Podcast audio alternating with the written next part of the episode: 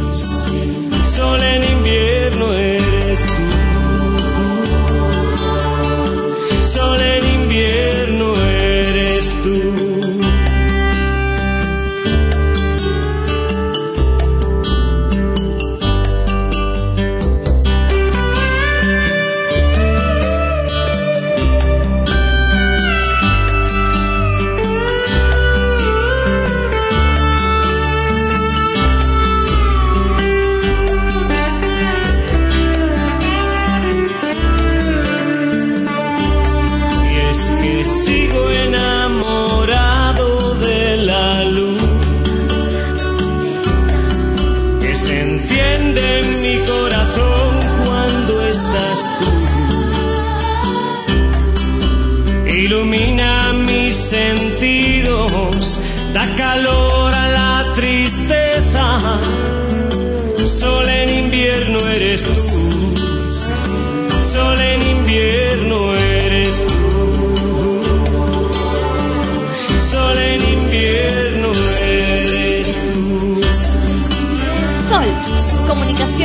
Allá de los sentidos.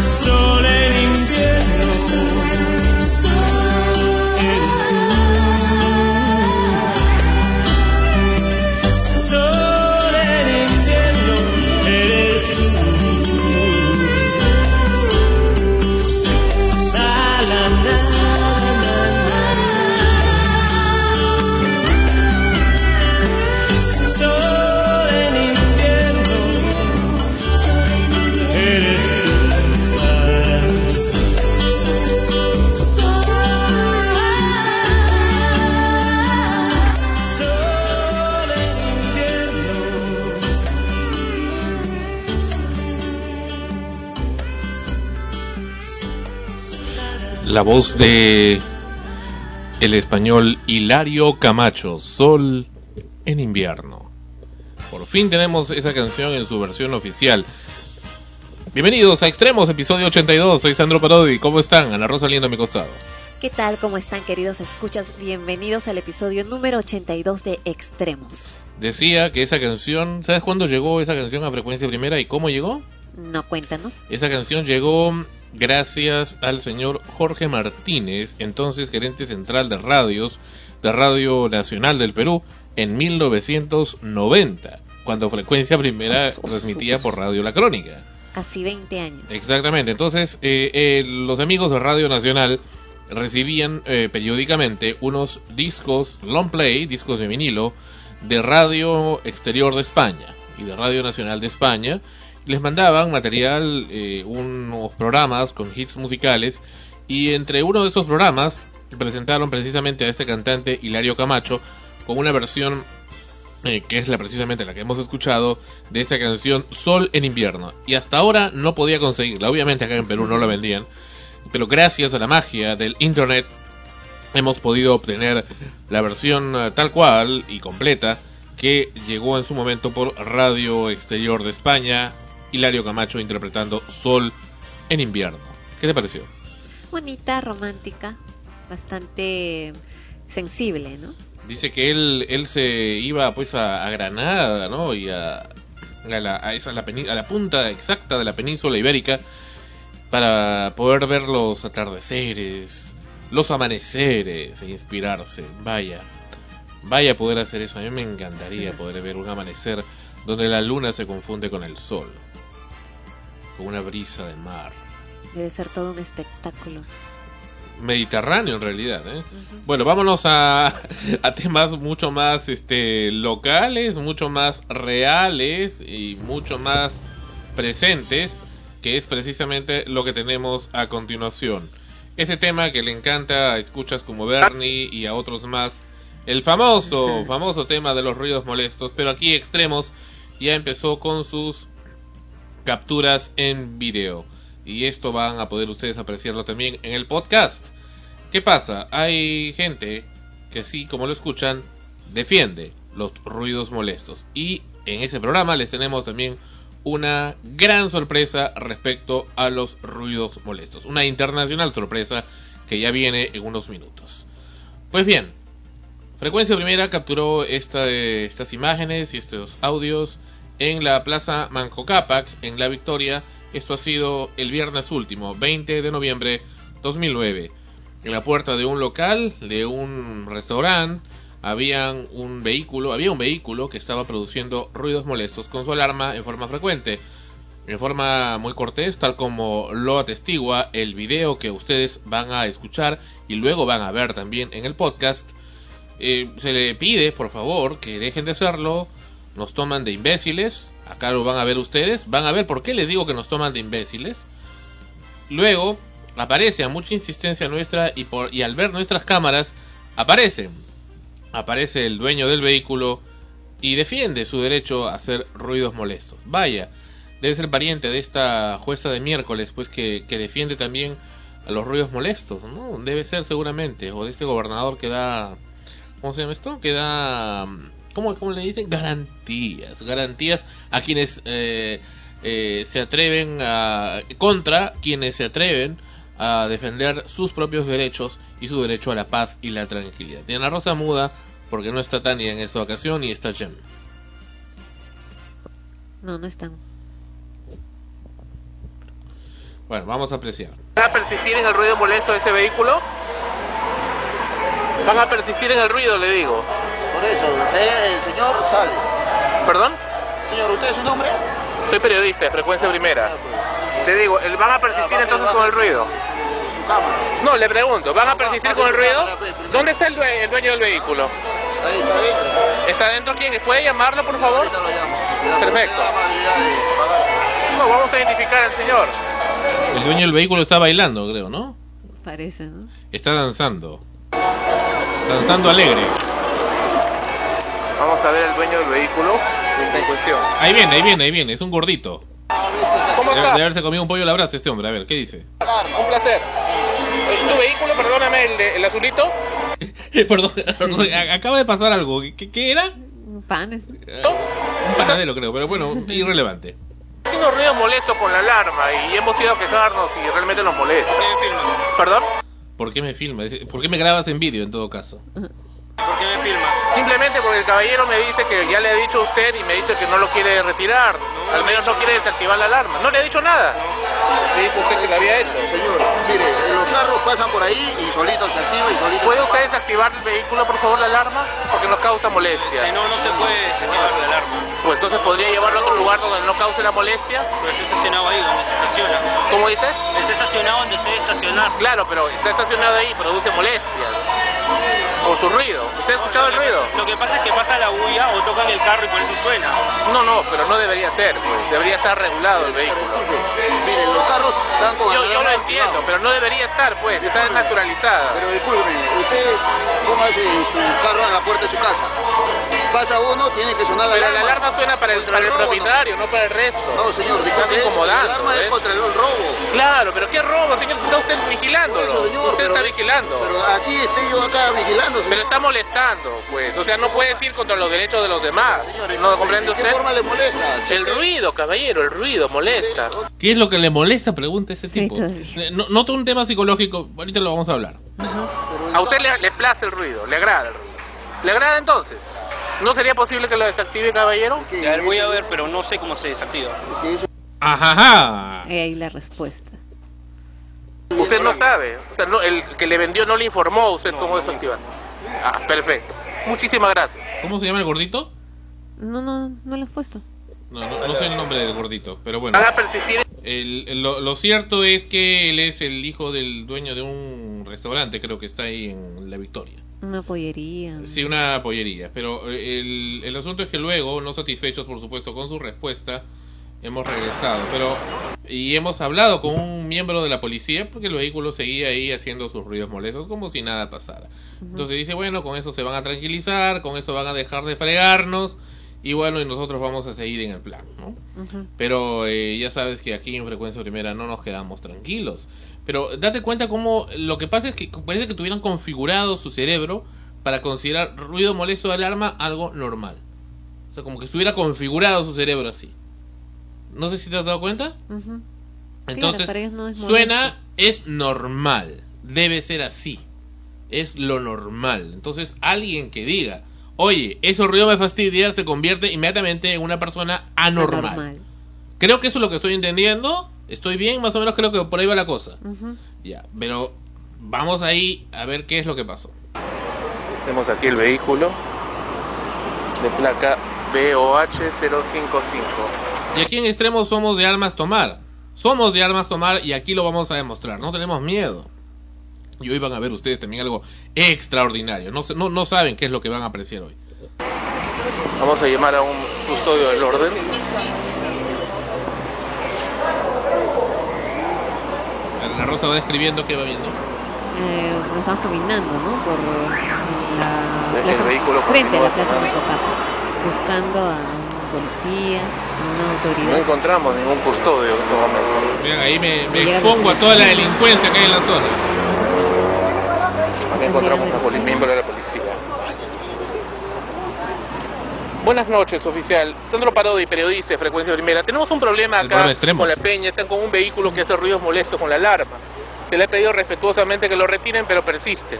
¿Dónde está? Acá está, a media cuadrita, donde está la peña.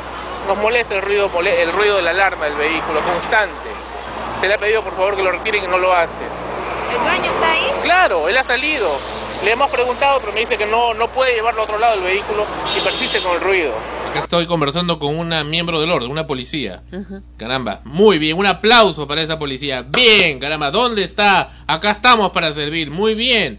Primera vez que encuentro a un miembro de la Policía Nacional que se preocupe por ese tipo de cosas. A ver, escuchemos qué dice. No sabemos a quién acudir. Aquí nos acompaña la policía, muy bien.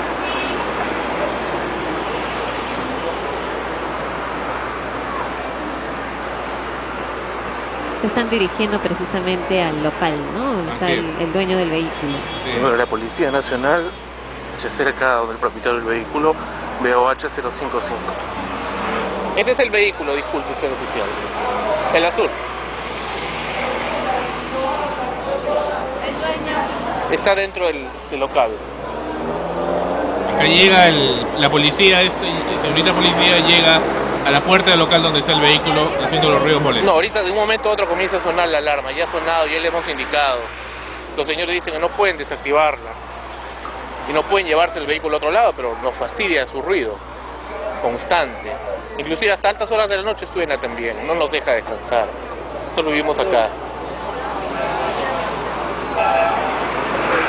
¿Sería posible que usted converse con el propietario del vehículo? ¿Dónde está? ¿Usted lo Acá adentro. Le hemos dicho, señor, muy amable, pero lamentablemente no lo puede desactivar. Señorita, disculpe.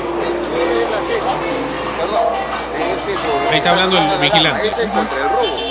Ese cualquier carro que pasa o cualquier persona que se acerca se activa la alarma. Ajá, cualquier carro que pasa o cualquier, Cualquier persona, persona. Que, que, que- que pasa se activa la alarma. Ajá. Entonces, Pero no necesariamente lo están robando. No, entonces ¿para qué se activa? Dios mío, ¿para qué se activa? Ese hombre mucho pollo la brasa come, ¿ah? está bien gordo. Vamos a continuar. ¿Cómo hay gente obesa? ah? Sinceramente, continuemos. No, por incomodidad no es. Usted póngase en su en su carro por seguridad tiene que estar con alarma. Su carro por incomodidad no es, entonces ¿por qué? Por comodidad. Lo opuesto de incomodidad es comodidad, no lo es. Entonces póngase su carro, entonces le pondría alarma. ¿Pero para qué le vas a poner alarma? Además el hombre está cuidando. ¿Para qué está, entonces el hombre está pintado? Pues, pues, estamos en el plan de la incoherencia. Continuemos. Sí, pero está molestando. Muy bien, muy bien, caramba. Muy bien, creo que las mujeres policías. Pero deja tienen escuchar. cerebro. Estamos haciendo los comentarios para que entienda el Pero es público. que así no entiendo nada. Te escucho a ti, no entiendo lo que está pasando. Porque se acercan, pues. Por más que tenga seguridad. Usted ha pasado por acá, está constante. Está cada rato, está sonando ahorita el carro. Por eso, señorita, ahí está. El señor puede tener bien de vigilancia, pero en el carro no estamos en constante trabajo, también no está en constante movimiento el carro. Problema hay, amigo? ¿Cómo le va? Un placer. Sandro Parodi. ¿Usted es el señor? Sí, soy el dueño. Ah, ¿cómo le va? Encantado de conocerlo. ¿Cuál es el problema? Nada más, un pequeño problema. El vehículo que está acá está haciendo desde tiempo ya ruido con la alarma. Entonces, muy amablemente les hemos dicho, por favor, o que la desactiven o lo lleven a otro lado, nada más. dos cosas. Eso es todo. El resto, muy ya, amable ya, correcto, ya. Muy, muy rara vez lo traemos ese carro. No, Hoy día ha se ha traído. Ya. No, el otro, ya, bueno. Tiene razón, lo, lo vamos a otorgar, ya me estoy retirando y en lo posible no va a suceder eso. Ah, a mí me gusta, agradezco. a mí me gusta llevarme bien con todos mis vecinos. Como debe de Yo tengo la ley de la vecina, todos mis vecinos es bueno. Perfecto. Y no quiero chocar con nadie. Perfecto. Vamos a retirar. Solamente que no haga ruido y listo. Listo. Un placer, señor. Encantado. Entonces lo retiran. Bueno. Muchas gracias. Y ahí acabó el asunto. Con ese carro. Y no es que quiera hacer publicidad, pero es la pollería Wen Lee. ¿Así se llama? Sí. Buen Lee. Bueno, nunca he comido pollos de ir, señor tampoco nos invitó. Creo que lo mínimo que debió haber hecho es invitarnos a un pollo a la brasa. Pero bueno, no invitó, bueno, cosa de. Este, fuimos a comerlo de otro sitio. pero, eh, Bueno, este es un claro pero, ejemplo. pero ¿por qué tuvo que, que- Claro. tuvo que venir con cámaras? ¿Por qué tuvo que traer a la policía para que recién actúen? Sí, eh, lo que estamos eh, apreciando acá es un claro ejemplo precisamente de lo que de lo que suele pasar todos los días en las calles de Lima, sobre todo aquellas más transitadas donde hay vehículos pues que estacionan su- sus carros, ¿no? Y dejan las alarmas prendidas. dicen que por seguridad, obviamente las alarmas supuestamente están por seguridad, pero ¿qué sentido tiene que suenen a cualquier ruido y ya no puedes identificar cuándo realmente tu auto está en peligro o no? Porque se van, pues están en otro sitio y el carro sigue sonando y molestando al resto de personas. Eso no se dan cuenta. Hay gente que está, ah, que tiene que estar parada. Incluso ese mismo eh, señor que, que supuestamente está cuidando y está parado ahí entre la peña y, y el auto, eh, es víctima sin saberlo, inconscientemente y de forma eh, ignorante, ignorante porque ignora ¿no? el daño que le puede es. causar. Exactamente. Ajá. Ya de- del daño que le está causando el estar permanentemente todos los días, todas las noches, con el ruido de la alarma sonando cada instante, cada vez que alguien pasa, cada vez que alguien sopla, cada vez que alguien eh, respira cerca y comienza a sonar el carro. Él no se da cuenta del daño que le causa neurológico y de las futuras enfermedades que pueda tener y que no va a saber que fueron provocados por eso. Pero fíjate cómo el, hombre ese al principio de- defiende, ¿no? Defiende el uso de la alarma. Ah, la defiende porque es su carro y porque respondió precisamente lo- la verdad. No sabe desactivarla. Pero eso lo dijo al final. Claro, pues, pero es que antes de eso no te iba a decir no sé desactivarla.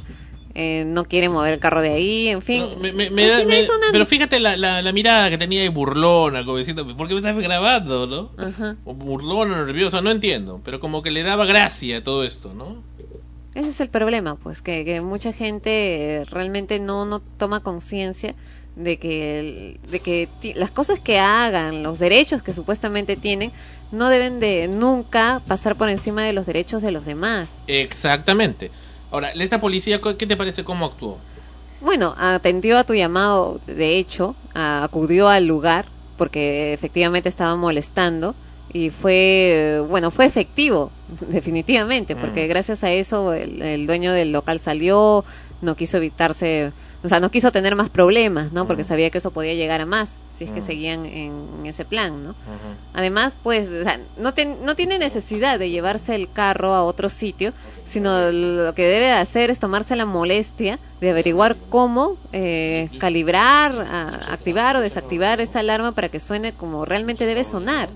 O sea, mucha gente tiene alarmas, también es molesto, ¿no? Pero hay, gente que tiene al- alarmas que solamente se activan en el momento en que alguien realmente quiere forzar el carro las tienen ahí y, y todos lo ya hace una varios episodios eh, entrevistamos precisamente a una persona que se encargaba de, de vender este tipo de alarmas de carros y él mismo dijo que hay formas de poder eh, moderar ese sonido definitivamente sino que muy pocos clientes se toman la molestia de leer el manual Ah, exactamente. O sea, no, no, no leen el manual. no lo leen, pues, ¿no? Entonces simplemente lo dejan como está. Ese es el ese es el real problema de este asunto, ¿no? Que la gente compra sus carros, no se toman la molestia de saber realmente cómo funcionan y les llega altamente el problema que les pueda causar a los demás. Porque bueno, ya es bastante fastidioso que durante el día escuches este sonido de la alarma constantemente. Pero imagínense pasarse toda la noche tratando de dormir y que el ruido de la alarma esté ahí permanentemente, ese ruido más el otro, del, de- el que te avisa que va a venir. El tu, Como que te estás ya con, condicionando, ¿no? Ajá. Como que te estás condicionando a eso. Claro, ya viene, ya viene, y, y uno tratando de, de dormir, pues, ¿no? Porque tiene que levantarse temprano, tiene que salir a trabajar, a hacer sus obligaciones, y no puede pasarse toda la noche con un ojo abierto y el oído, pues, este, en alerta, ¿no? Así es. Bueno, eh, lo anunciamos en eh, episodios anteriores. Estamos en esta ocasión en directo y ese es un honor para nosotros aquí en Frecuencia Primera, RTVU VN, con el, eh, desde los Estados Unidos de Norteamérica, desde Nueva York, con el señor Henry Bean. Henry Bean. El señor Henry Bean es el em, director de la película Noise. Esta película que tuvimos ocasión de apreciarla y comentarla ya en extenso en anteriores ocasiones. Eh, con la eh, protagonista era Ana Rosa. Eh, Tim Robbins, Con la, eh, el pro- protagonista. Con eh, el actor protagónico Tim Robbins, entre otros actores. Bienvenido, eh, señor Henry Bean. Welcome, Mr. Bean, to Frecuencia Primera RTVN. Muchas, muchas gracias, muchas gracias. Yo Estoy soy- muy contento a estar aquí, estoy aquí. Yeah, you- so you speak some Spanish, Mr. Bean?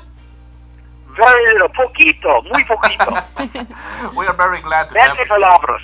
Ah, no problem, no problem. We're very glad to have you here. Estamos muy contentos de tenerlo aquí. Mr. Bean, uh, we know that uh, the film uh, Noise, that has not been released in Peru, but we have watched it, uh, has been uh, due your own personal experience about the car alarms noise. Nosotros conocemos que la película Noise eh, tuvo que ver mucho con su experiencia personal respecto a, a las alarmas de vehículos. Eh, ¿Puede comentarnos acerca de eso? Can you talk us about that? Yes, um, I I have been troubled. You know, I read your uh, about your organization. I and you mentioned that car alarms started to become prominent in the 1980s, and it was in the early 1980s that I began to hear car alarms going all of the time, and sometimes for four and five hours at a time. Mm-hmm. And and everybody simply put up with this. They endured it and and I couldn't understand why. And I began to try to fight back a little bit at the alarms, and I would try to break into the cars mm-hmm. and disconnect the alarms. And I, when I heard a building alarm or a house, I would try to disconnect that alarm. And and when I moved to New York at the in 1989, suddenly, if I'm, Los Angeles, as you know, is a is a horizontal city. Everything is spread out, so all the cars are spread out. But when I moved to New York, which is a vertical city, all of the cars were all around me. So instead of hearing a car alarm, oh, every now and then, I was hearing them all the time, and they began to drive me crazy. And one night at my apartment, there had been a car that the alarm was going for, I think, at least four hours. And I went out and I broke the window and I was popping the hood to open the hood so that I could get inside and disconnect the alarm when the police arrived. And the police said to me, What are you doing? Mm-hmm. And I said, I'm trying to disconnect the alarm because it's been going for four hours. Just as in the And the police, yes? Just like in the movies. just like uh, the scene in the movie is exactly the thing that happened to me, and it was shot exactly where it happened to me. So, and, and instead of saying to the policeman, "I'm sorry, officer," which I should have said, I should have been deferential. Instead, I said, "You know, I called you guys three times, and you never came." And they took, they arrested me, and they put me in jail. Yes. And I spent that night in jail. And The next day I was released, but that that it was that incident that set me on the path to making the movie. Yes. El señor Bean está eh, explicando. I'm going to translate for the audience what Sure. you have said. Yeah, go ahead. El, pa- after this after this I'll pause and let you translate more often. Go ahead. Ok, thank you.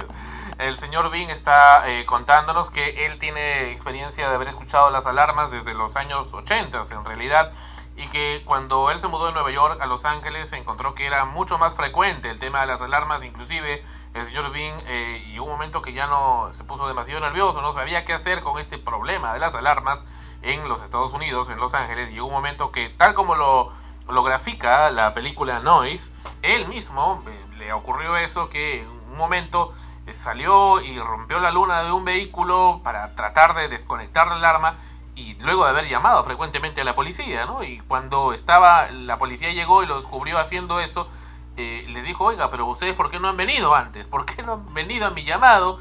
Y en vez de, ser, de eso lo llevaron a la cárcel, lo pusieron en la cárcel.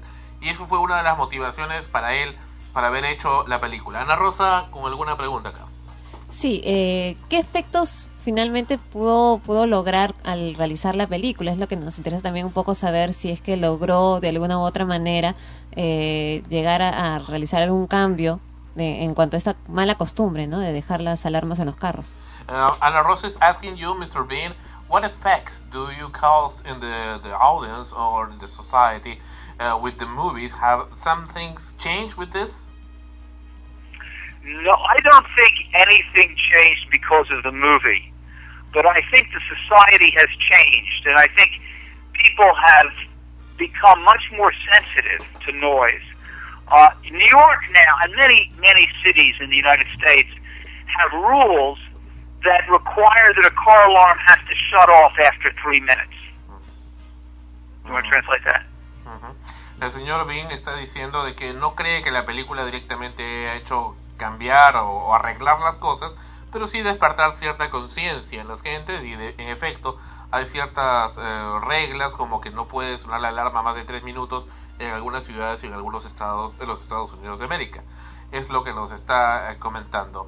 Eh, Mr. Bean, um, eh, why people don't listen the alarm at all and they also defend their usage? What do you think also as a victim, as us, as we are also of these uh, car alarms? Why those people, there, there are two kind of people. People who just doesn't listen the alarm, don't listen the alarm at all, no matter it is uh, making noise, and uh, why the owners of the cars defend the usage of the alarm. I, I, I can't, you know, I can't understand why someone would defend the usage of the alarm, because, as you say in your in your uh, note to me, the alarms go off so often for the wrong reason that nobody ever now thinks that when an alarm goes off, there's a robber. No one even looks. So the, the, the, the alarms don't protect anyone from robbery or from anything else.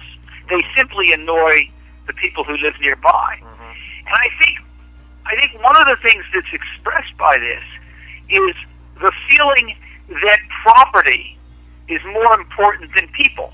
Mm-hmm. That that the car and it's the car has a value.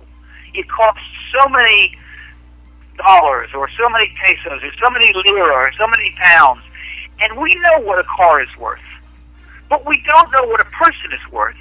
And so, the way, in a way, the car is therefore more important.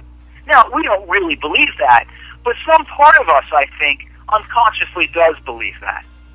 I think there's something else about the alarms that's more troubling even than that.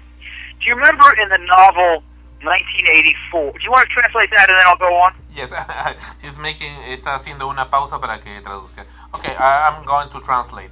El, el señor eh, Bean está explicando que eh, aquí viene un tema que eh, efectivamente hay gente que defiende el tema de las alarmas porque eh, piensa que en la- una propiedad, su propiedad, que es un vehículo que puede costar mucho dinero, vale en realidad más que la persona humana. O sea, consideran que una cosa vale más que una persona. Han llegado a vendérsele ese y entender ese razonamiento. Eso es lo que entiende que es la raíz del problema. Que consideran que una cosa es más válida que una persona humana. Entonces, no importa que les haga daño al, al escuchar la alarma, obviamente creen que con eso están protegiendo el vehículo, pero en realidad tampoco lo están haciendo porque las alarmas prácticamente están hechas para molestar, para, para, para este, despertar y poner en alerta a las personas. Just, you can, can continue, Mr. Bean. Yes, I was going to say, do you remember in the novel 1984 by George Orwell? Everyone has in his apartment a television that is on all the time. You can't turn the television off, and if you try to turn the television off, or if you try to block out the picture or the sound, you can get in trouble. And I think the reason for this is that the television is there to make sure that your mind is filled with what the society wants you to be thinking about, and you never have a dangerous idea that is an idea of your own. And I think that car alarms are a little bit like this. The car alarm says to you, stop thinking about what you are thinking about. Stop thinking your thoughts. Pay attention to me. You know, there's there's a line in the movie where someone says, a car alarm has a mouth, but no ears. It can speak, but you can't speak to it. Hmm. So it dominates you. You can't answer it. It speaks to you. You can't help hearing it, but you can't respond because it'll never hear you. It's a machine. El The machine Yeah. is meant to control your thoughts. To I, I, I sound very paranoid, but I think unconsciously that's one of the things that it's doing. Uncon- I think even the people who make it and the people who pass the laws protecting it and the owners who defend it don't understand that that's why they're doing it. But I think that that's one of the reasons why, not the only one. el señor Bean está citando la novela 1984 del autor George Orwell, en la que dicen que no pueden apagar un televisor, que está como prohibido apagar el televisor. eh, hace una analogía respecto a la razón por la cual estas alarmas en realidad solamente tienen voz, tienen boca, pueden hablar en realidad haciendo su ruido, es su comunicación, pero uno no puede responderles, no puede dialogar, porque en realidad son una máquina, una máquina en realidad que simplemente el mensaje es alertar, alertar, alertar, pero alertar en forma incoherente. Es lo que está explicando el señor Bean. You, you can continue, Mr. Bean, or you want a next question? No, I think I think that's basic. That is my attempt to answer the question, and, and, and I and I think I, those are the best answers I can give. I mean, there are more ordinary reasons why people would tell you to send them use their machine because they go to the alarm because they think it they think it, they want to say it protects their property, but I think even they know that nothing's done. They don't want you to be able to tell them they can't do something. Okay, I mean, this is I don't know Peruvians. You know, I don't. I've never been to Peru, unfortunately. I've been to I've been to Chile, but never to Peru. But but I know that Americans don't like anybody telling them what to do. Los americanos no quieren que le digan qué es lo que hacer. So if you say, uh, your, your, if I say to you, your alarm is bothering me, an American will say, too bad for you. Put in earplugs.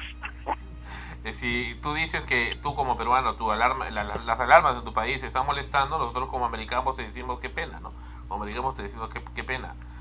Okay, uh, Mr. Bean, uh, uh, are people who reject uh, to hear or to listen th- those car alarms uh, can be considered as abnormal people or special people, I think, the, different I, think people? the only, I think the only normal people are the ones who don't want to hear a car alarm. I think the people who don't mind hearing a car alarm are not normal. Eh, le preguntamos si considera que las personas que rechazan escuchar las ah, alarmas de vehículos pueden ser consideradas como normales o, o diferentes. Él me dice que en realidad las personas normales son las que creen que no deben, este, que no deben, rechazan el, el escuchar las alarmas de vehículos. Ana Rosa, ¿alguna pregunta? Sí, me gustaría saber si es que el señor Bean piensa realizar eh, otras películas más, otras producciones más con respecto a este mismo tema, donde quizás eh, en este caso se vea reflejado las consecuencias neurológicas, no solo la, la, la reacción externa, ¿no? De alguien que, se irrita ante una alarma, sino cómo puede esto causar una enfermedad, por ejemplo, al, al estar constantemente expuesto a una alarma de carro. Uh, Ana Rosa is asking you, Mr. Bean, if you have uh, think to make another kind of movies about this uh, topic, and also uh, speci- uh, specific, specifying the point of uh, the the health issues that cause the alarms.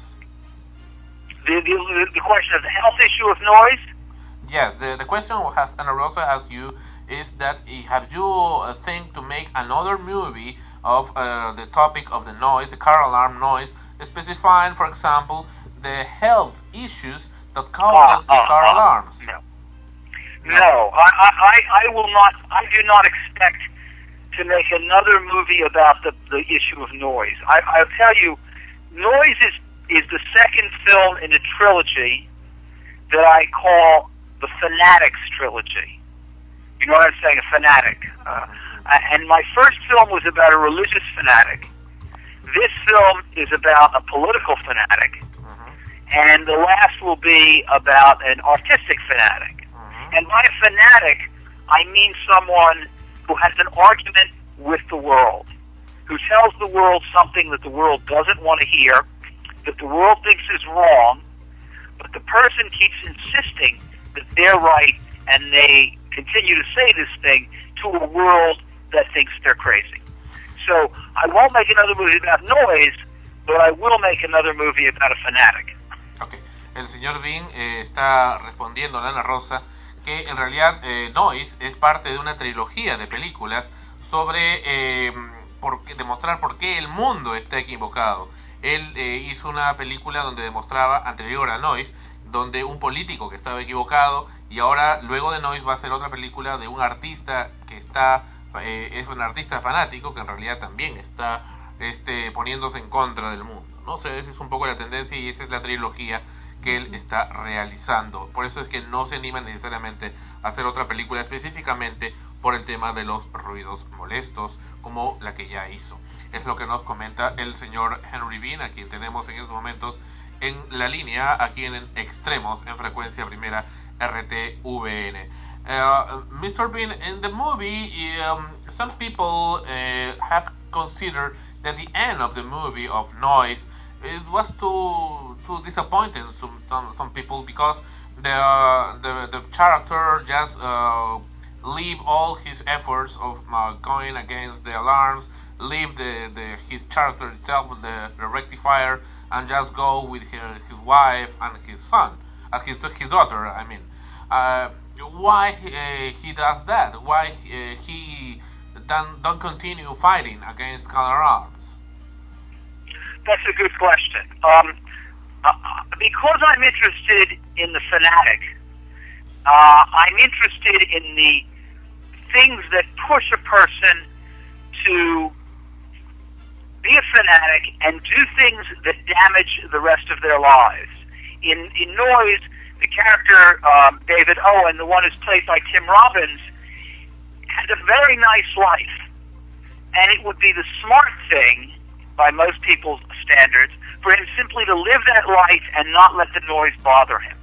Mm-hmm. But he lets the noise bother him so much because he thinks it's wrong that he starts to destroy the rest of his life. Mm-hmm. And and and I, I was interested in the fact that at a certain point he would say, "No, I can't do that anymore. I can't do the thing that I think is. I'm torn between two things that are right. It's right to bro- to fight the noise, and it's also right to be with my wife and my daughter. And and and and yet I'm torn between these two ideas, both of which are right, and yet I can't do both of them. I can't serve both masters. And so I liked very much the notion that after doing something about the noise, he would say, "That's enough for me. Now I'm going back to being a quiet, per- uh, being a, a person who lives life, who doesn't listen to the noise, who does the things you're supposed to. I'm going to give up all of that, and I'm going to go home and cultivate my garden." You know, that was the line from Voltaire, from Candide, that that you know, a quiet life. And and so I think that the pressure that's on somebody who lives outside of the normal world, who does the things that nobody thinks, that everybody thinks is crazy, that pressure is very great, and and it's very heroic to be able to put up with that for a certain period of time. But I think very few people can actually live there all the time, and that's what I was saying when I had him go home at the end. I, I, I meant that to be a somewhat sad, bittersweet ending. Mm-hmm. Ok, uh, el, Mr., el señor Bean está explicando que en realidad ese fin se debió a que el personaje tenía dos alternativas y, en realidad dos grandes amores o, fuertes a los que servir, su familia y su lucha contra las alarmas de vehículo. Decidió por su familia, en realidad, porque ese es el momento en que, en que existe cierta diferencia y cierto límite entre ser un fanático por algo o simplemente ser alguien que está reclamando sus justos derechos. En realidad ese es el gran mensaje de la película a ent- entender del señor Henry Bean. Sí, precisamente eh, estaba recordando esa parte, ¿no? Que el protagonista tiene un esposo, un- una hija, en el caso de la esposa sobre todo, que sabe, comprende por qué él eh, le molestan estos ruidos de alarma, sabe por qué se irrita, lo, lo entiende desde ese punto de vista, pero sin embargo hay un momento en que lo deja, porque la irritabilidad de él también era eh, desesperante para ella, ¿no? Ya llega a alterar su armonía familiar. Y en la última parte se ve que, que él lo como que lo, lo quieren invitar a seguir a continuar en la lucha con, contra esos no solo los ruidos sino otras cosas. Y él decide no alejarse y continuar con su esposa viviendo tranquilo o procurando vivir tranquilo no si ese es la, la, el mensaje digamos en, ¿qué, qué es lo que debería en todo caso de hacer o según no según la película eh, una persona frente a esta circunstancia ¿no? Uh, Ana Rosa is asking you, uh, re- uh, reviewing the, the last part of the of the film, also when the the wife of the character uh, has has to bear with him all his uh, anger, all his irritable uh, behavior during all his uh, those, times that uh, that Carolines happens. Also, but uh, then uh, what what can uh, some some people, some normal people, some uh, citizen can do then? here in the USA, in Peru, or wherever that feels that his uh, rights are uh, are uh, being attempted. Uh, it's, it's important to say this because in other uh, part of the movie we watch the um, the girl that was a secretary, I think so, that says also that why does other people don't uh, don't claim about this because they're like ships, no, like, like ships. That, They're like sheep, yeah. Yeah, yeah. So uh, that, that's the question, Mr. Bean. The question is, what can person do? Yeah, what can person do? I think there. I think that there are two main avenues. There are two main kinds of things you can do. One kind of thing you can do is, is what the the Russian girl, Ekaterina, leads him toward. You can try to work within the political and legal system to change the rules and regulations. You can try to pass laws. You can try to move to pass ordinances in your city. You can you can try to organize people to form committees to go and demand these things of, of the legislatures, of the mayor, of whomever. There's the whole legal path that people can take, the legal political path. You can even, as happens at the end of my movie, bring a lawsuit against somebody who's producing a lot of noise and try to win a damage judgment against them. All of that potentially will be effective.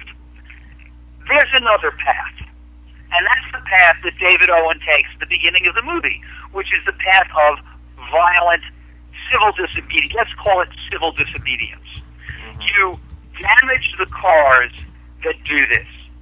If you could organize, if, let's say you were in a relatively small city, if you could organize a group of people who every time they heard a car alarm would go over to that car and let the air out of the tires and then put a sticker, put a little piece of paper under the windshield wiper that said, we're the anti-noise group, and every time we find any car with the alarm going, we're going to let the air out of the tires. Mm-hmm. Now, maybe after a while, people would say, you know what? I'm going, that alarm isn't helping me. It isn't doing me any good. It isn't protecting my car, and it's costing me all this time when I have to get the car t- tires filled back up with air. I'm going to disconnect the, the, the alarm. That might work. I don't know if it would work, but it might work. But I'll tell you something I do know. That when a car alarm is driving you crazy, and you go over and you let the air out of the tires, you feel better. I know that because I've done it and it works. Yes, that's right. That's very right. Uh, Mr. El señor Bing está diciendo que en realidad hay dos caminos, dos caminos como dos avenidas muy concretas. Uno, hacer corriente política, mandar cartas, ir por la vía legal, hacerle un juicio o ir a la policía, hacerle una denuncia. Creo que eso ya no es familiar. some kind of familiar here.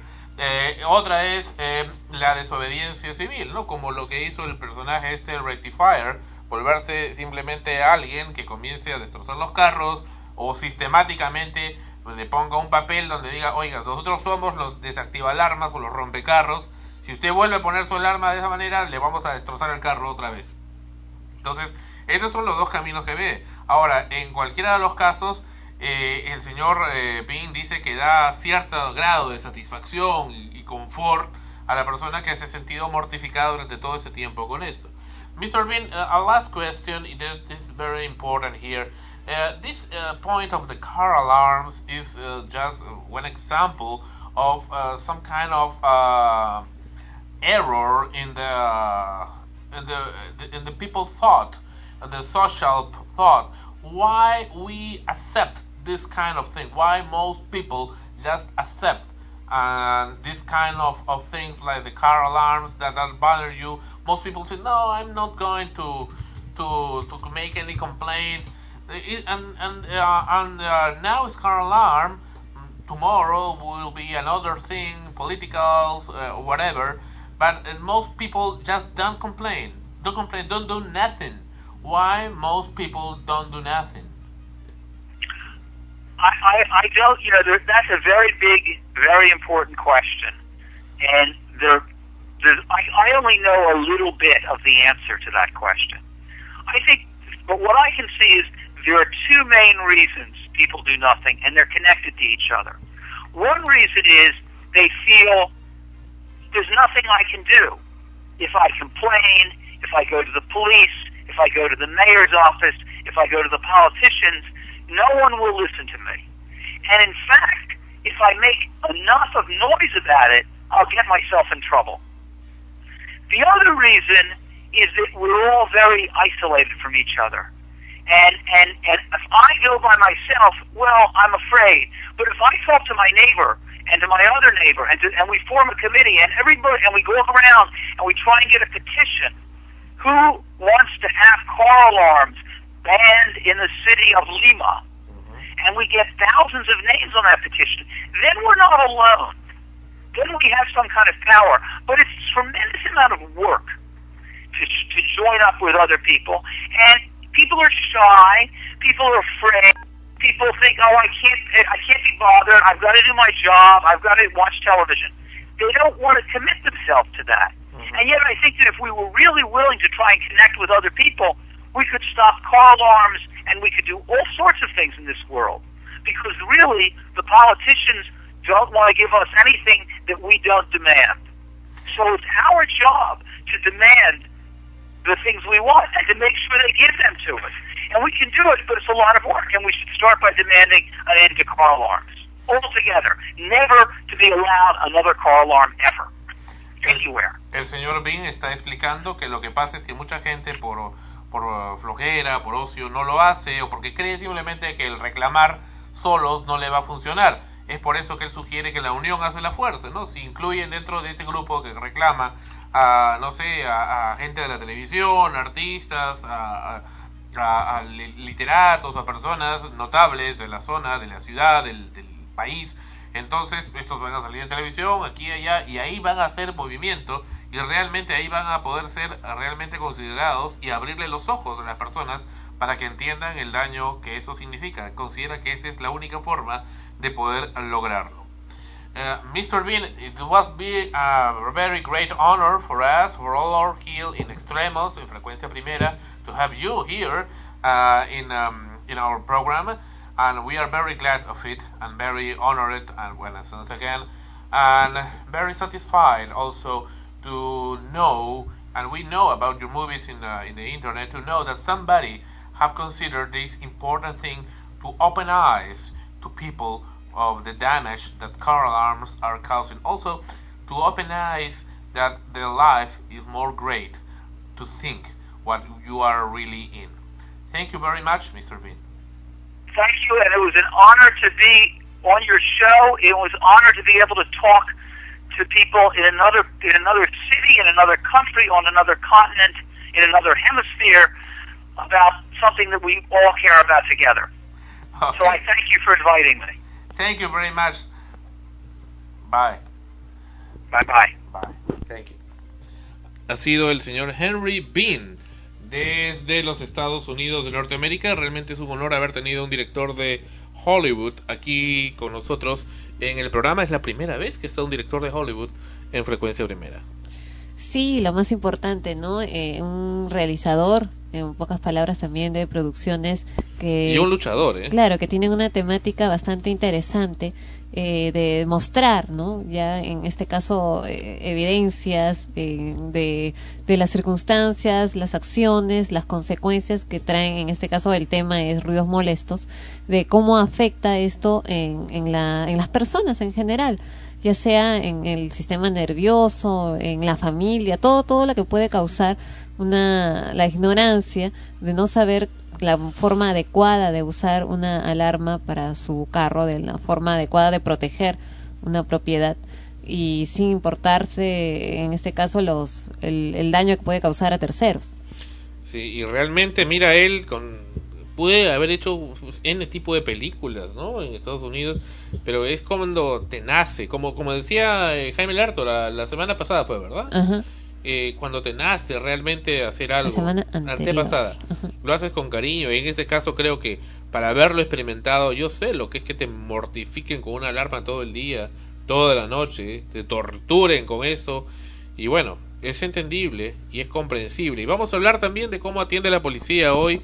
Y vamos a presentarle a, a un hombre que está haciendo en esos momentos el azote de Barranco, el distrito de Barranco. Acá está este niño, precioso, él. Ya hablaremos de él en los siguientes momentos de extremos. Pero bueno, volviendo al caso, lo hable la actitud del señor Bean y vamos a estar muy atentos respecto a sus siguientes producciones. Eh, es lamentable que Fonchi no haya estado eh, para la entrevista, él quiso estar, lamentablemente no se pudo debido a problemas de fuerza mayor, pero en fin, nosotros igual tenemos la entrevista y la va a poder escuchar luego para hacer sus respectivos comentarios. Ana Rosa, ¿algo que agregar? Bueno, que, que es una buena propuesta el, el, realizar ese tipo de películas porque no solamente los ruidos molestos son eh, de alarmas, son lo que, lo que molesta a las personas en estos momentos, en estos tiempos.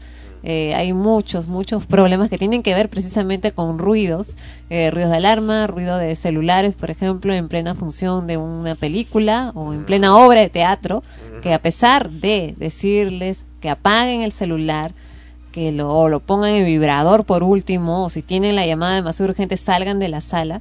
Sí. Igual suena y contestan y hacen sus negocios, sus conversas en, en plena función, ¿no? And, uh, just, just, in case Mr. Bean is listening this part, uh, he's, no, he's maybe tuning the, the radio station uh, from Los Angeles. Uh, and Ross is, is talking that also we are talking about the, the alarms of the, the mobiles, no, the cell phones that also uh, sound uh, during a theater play, no, during the movies inside. The people talk. No, it was just like they are in the street. Claro, en pocas palabras es la falta de consideración que existe, la falta de respeto. Exacto, respect, the respect. De ahí nace eh, todos estos problemas, porque hoy son los celulares, las alarmas de carro, mañana pueden ser otras cosas más y todo tiene que ver simplemente con no respetar los derechos de los demás. Vaya, vaya. Y hay gente pues que está sorda frente a esto como esta gente y, estos de este restaurante de miércoles vamos a seguir ahí dándole en este restaurante. No vamos a tener que invitar un pollo ahí a la brasa con fried chicken. Bueno viene Ricky Martin con La vida loca. Esto es Extremos episodio 82 volvemos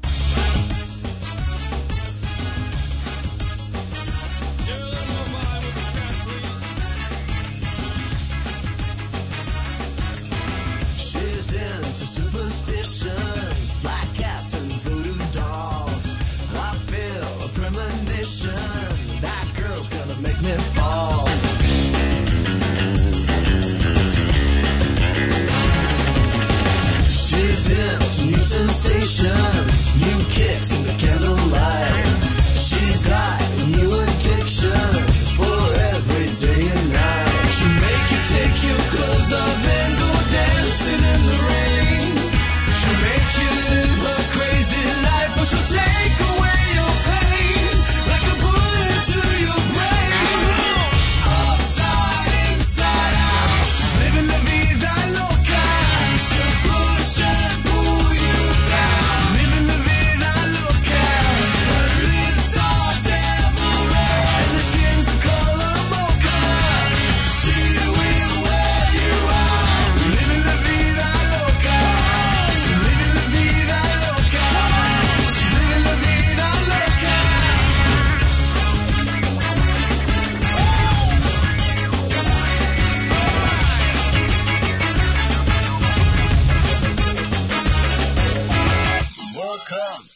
York City in a funky cheap hotel. She took my heart and she took my money. She must have slipped me a sleeping pill. She never drinks the water, makes you order French champagne. Once you've had a taste of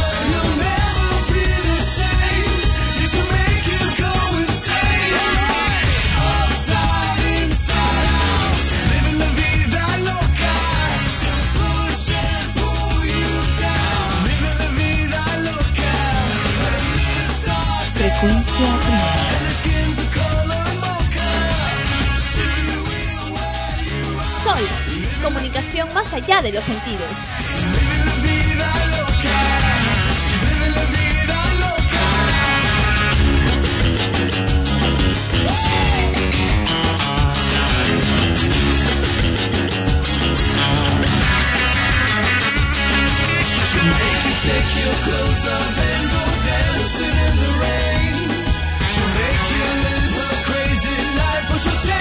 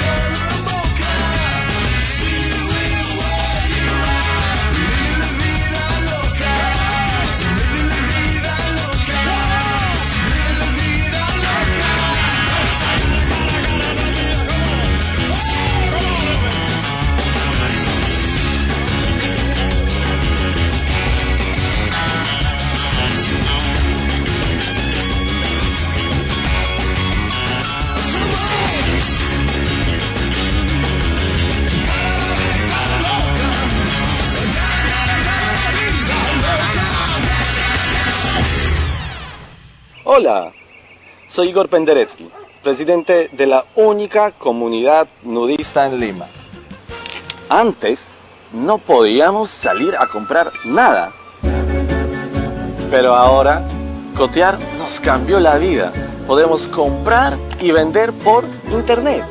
Coteamos nuestra ropa que ya no usamos y pude cotear mi cámara digital que tanto quería. Ahora tenemos una vida plena y no nos falta nada. En el Perú, comprar y vender por internet es cotear.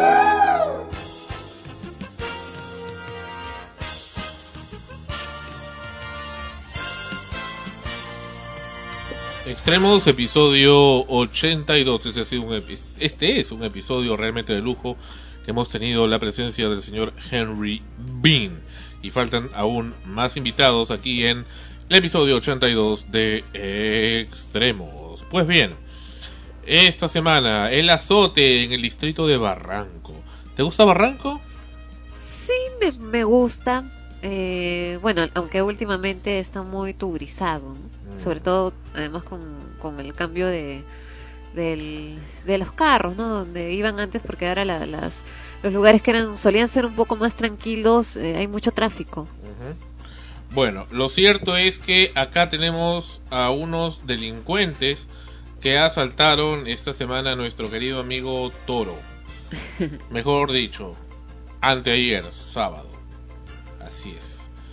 Lo asaltaron y no encuentro acá el video, no sé qué es lo que ha pasado. No está, parece que no está. O sí está, sí está acá la, las La- imágenes eh, correspondientes a este particular. Eh, ahora, eh, lo, lo curioso es que la policía no ha manifestado gran cosa al respecto lo- y atraparon precisamente a los responsables de, de esto. Y es precisamente esta gente que tiene ya esa costumbre de, de agarrar a las personas y asaltarlos. Tienen ya han agarrado esa costumbre.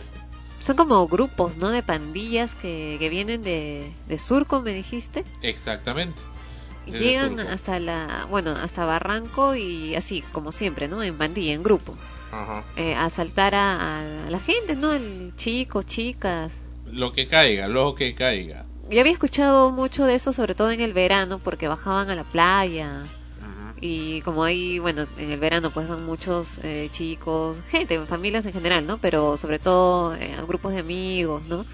Chicas que se van a la playa y luego suben por el malecón, que venían estas pandillas y los, los querían asaltar, molestar, en fin, ¿no? Ya ni- ni qué decir qué más quisieran hacer. Bueno, lo- no sé por qué razón no, no aparece acá la- las imágenes, pero lo que sí tenemos, eh, bueno, los, los vídeos son eh, algunas imágenes que en unos momentos vamos a, poner. En unos momentos del programa que ha habido un problema técnico, pero en unos momentos vamos a poner tanto el audio y el nombre de estos delincuentes que se, les gusta atacar a menores de edad, les gusta también andar drogándose por la calle, le gusta también eh, manosear a las chicas, o sea, hacen lo que les da la gana, hacer grafitis en las calles, pero ha actuado muy bien el eh, comisario de Barranco, por fin, por fin hace caso a los vecinos este hombre, pero bueno, actuado, se supone que estos individuos están ya en la fiscalía y espero que el, señor fiscal y el señor juez tome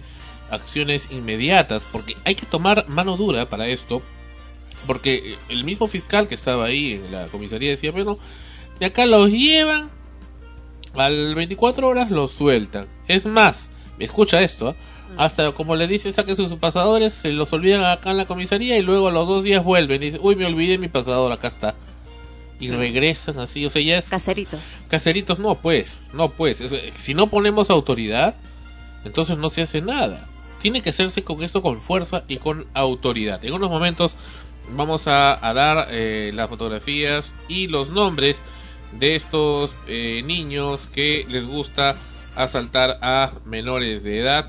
Así niños en- es un decir, por supuesto, de estos tipos que les gusta asaltar a menores de edad y andar eh, creando el terror en el distrito de Barranco. Acá tenemos uno, ¿que te parece atractivo este hombre? Mm, No. Y acá tenemos este otro, su compañero. Y esto- ¿ese es el forense? No, parecía. bueno, bueno, bueno.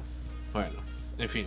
Ese es precisamente, o sea, yo, yo lo que digo también a la policía, si la policía no lo to- no toma con seriedad, han estado, eh, entiendo, los familiares de Toro, hora y media esperando ser atendidos. ¿Qué es esto? Y eso que los agarraron a los delincuentes, a tres de ellos, eran siete. Entonces, están hablando ya de, de manchas, estamos hablando de, de hordas, de gentes, de...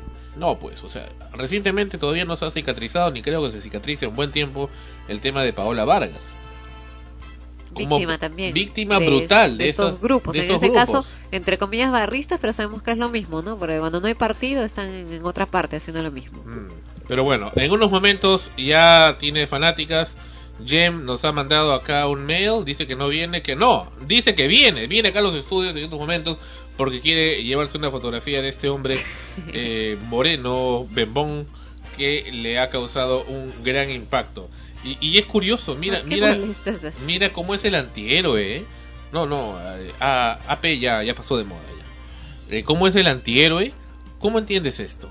Cuando pones una, una, un sujeto delincuencial, que, que- que, obviamente no es una buena imagen, creo que Fonchi lo habló, comienza a tener admiradores, ¿no? Sí, ¿Por pues. qué? Dentro de su grupo se convierte en un héroe, ¿no? No, en el público. O sea, ahora esta, esta es la era del antihéroe. Bueno, eh, eso comienza incluso desde los mismos personajes que vemos en la farándula local, que luego de estar presos, luego de hacer un escándalo, o sea, solamente tienen portadas en los diarios, por, ah, en el caso de, de mujeres, por, por meterse con hombres casados, hacer alguna, algún escándalo en alguna discoteca. Y en el caso de, de ellos, eh, por eh, aparecer también, ¿no? Trompeándose, pegando eh, a alguien en, en algún lugar público. Y en el caso extremo, ya hemos visto, eh, llevando droga, ¿no? Porque es lo que, por lo que llegan a caer en, en prisión, muchos de ellos. Y luego salen y son protagonistas de, de series, de televisión, ¿no? De, de programas. Les dan la conducción de un programa, salen a desfilar. Entonces, Y lo- y es lo lo que- protegen, de, ¿no? de qué nos quejamos? Que luego alguien como estos tipos, estos pandilleros, se conviertan en héroes si estamos acostumbrando al público a, a convertir precisamente en ídolos, en héroes, a personas cuyos valores están muy por debajo de lo, de lo que esperado, ¿no? De lo que se supone debería ser. Bueno, en unos momentos tenemos eh, una noticia acá. Estamos, estamos buscando acá esta información. No, no sé por qué razón no está acá. Pero esta semana también hubo otra noticia importante. Eh, se ha hablado de esta chica María Isabela Rubianes. ¿Has escuchado hablar de ella? Que salía con este señor Mauricio Discanseco, a ese que le llaman. No sé por qué le llaman Brad Pizza, porque Sí, de Brad Pitt no tiene nada. ¿no? Brad Pitt se suicida. ¿O, o te parece atractivo el señor? no, para nada. Es pariente de Pepe Ireya. Y no tiene nada que ver Pero con, perdón, Brad, es pariente de Pepe Ireya. con Brad Pitt, ¿no? O sea, Pero no ¿qué sé importa? de Pero es pariente de Pepe Ireya. Bueno, no sé de quién será pariente, pero yo defiendo a Brad Pitt. Y ese señor no se parece en lo absoluto, ni, ni el ventarrón, ¿Por qué no? ni el aliento. Porque no se parece, pues míralo. ¿Por qué no pones dos fotos ahí? Comparen. Bueno, lo cierto es que esta semana cayó una red de prostitución. Dice, no quieren seguir siendo discriminadas ni sufrir más agresiones. Lo cierto es que eh, esta semana cayó una red de prostitución en Miraflores. Ahora, esto parece la calle Alcanfores. Este lugar ya anteriormente habría sido tomado por la policía. Parece que es recurrente esto. Estamos hablando de la calle Alcanfores. Ahí había esta famosa señora Limonchi. Tú, que conocedor de esos. Periodista, obviamente. No, es que es una señora que tenía toda una mega red de prostitución en los años 80, eh, 90. Bueno, imagínate, conocida, si, en pero- ese, si en ese tiempo era eh, lo que tú estás mencionando, ahora pues nos encontramos solamente ahí, sino en muchas partes de, de diversos distritos, ¿no? Y de diversas categorías y fachadas. Ahora, en esa, en esa casa, en esa, en ese lugar donde, donde he encontrado, estoy hablándote de un lugar residencial. Estamos hablando de un lugar donde vive, donde vive gente con, con familia, de un lugar tranquilo, en pleno corazón de Miraflores, un lugar donde además los departamentos familiares valen entre mil y mil quinientos dólares americanos. Ah, para que veas que parece que está, está bueno el negocio. Lo que pasa es eso, pues, ¿no? En estos eh, eh, departamentos de, de lujos también pueden haber prostitutas o, o como quieran llamarse, así como los hay en, en un barrio marginal o en un cono, ¿no? O sea, existen en todas partes.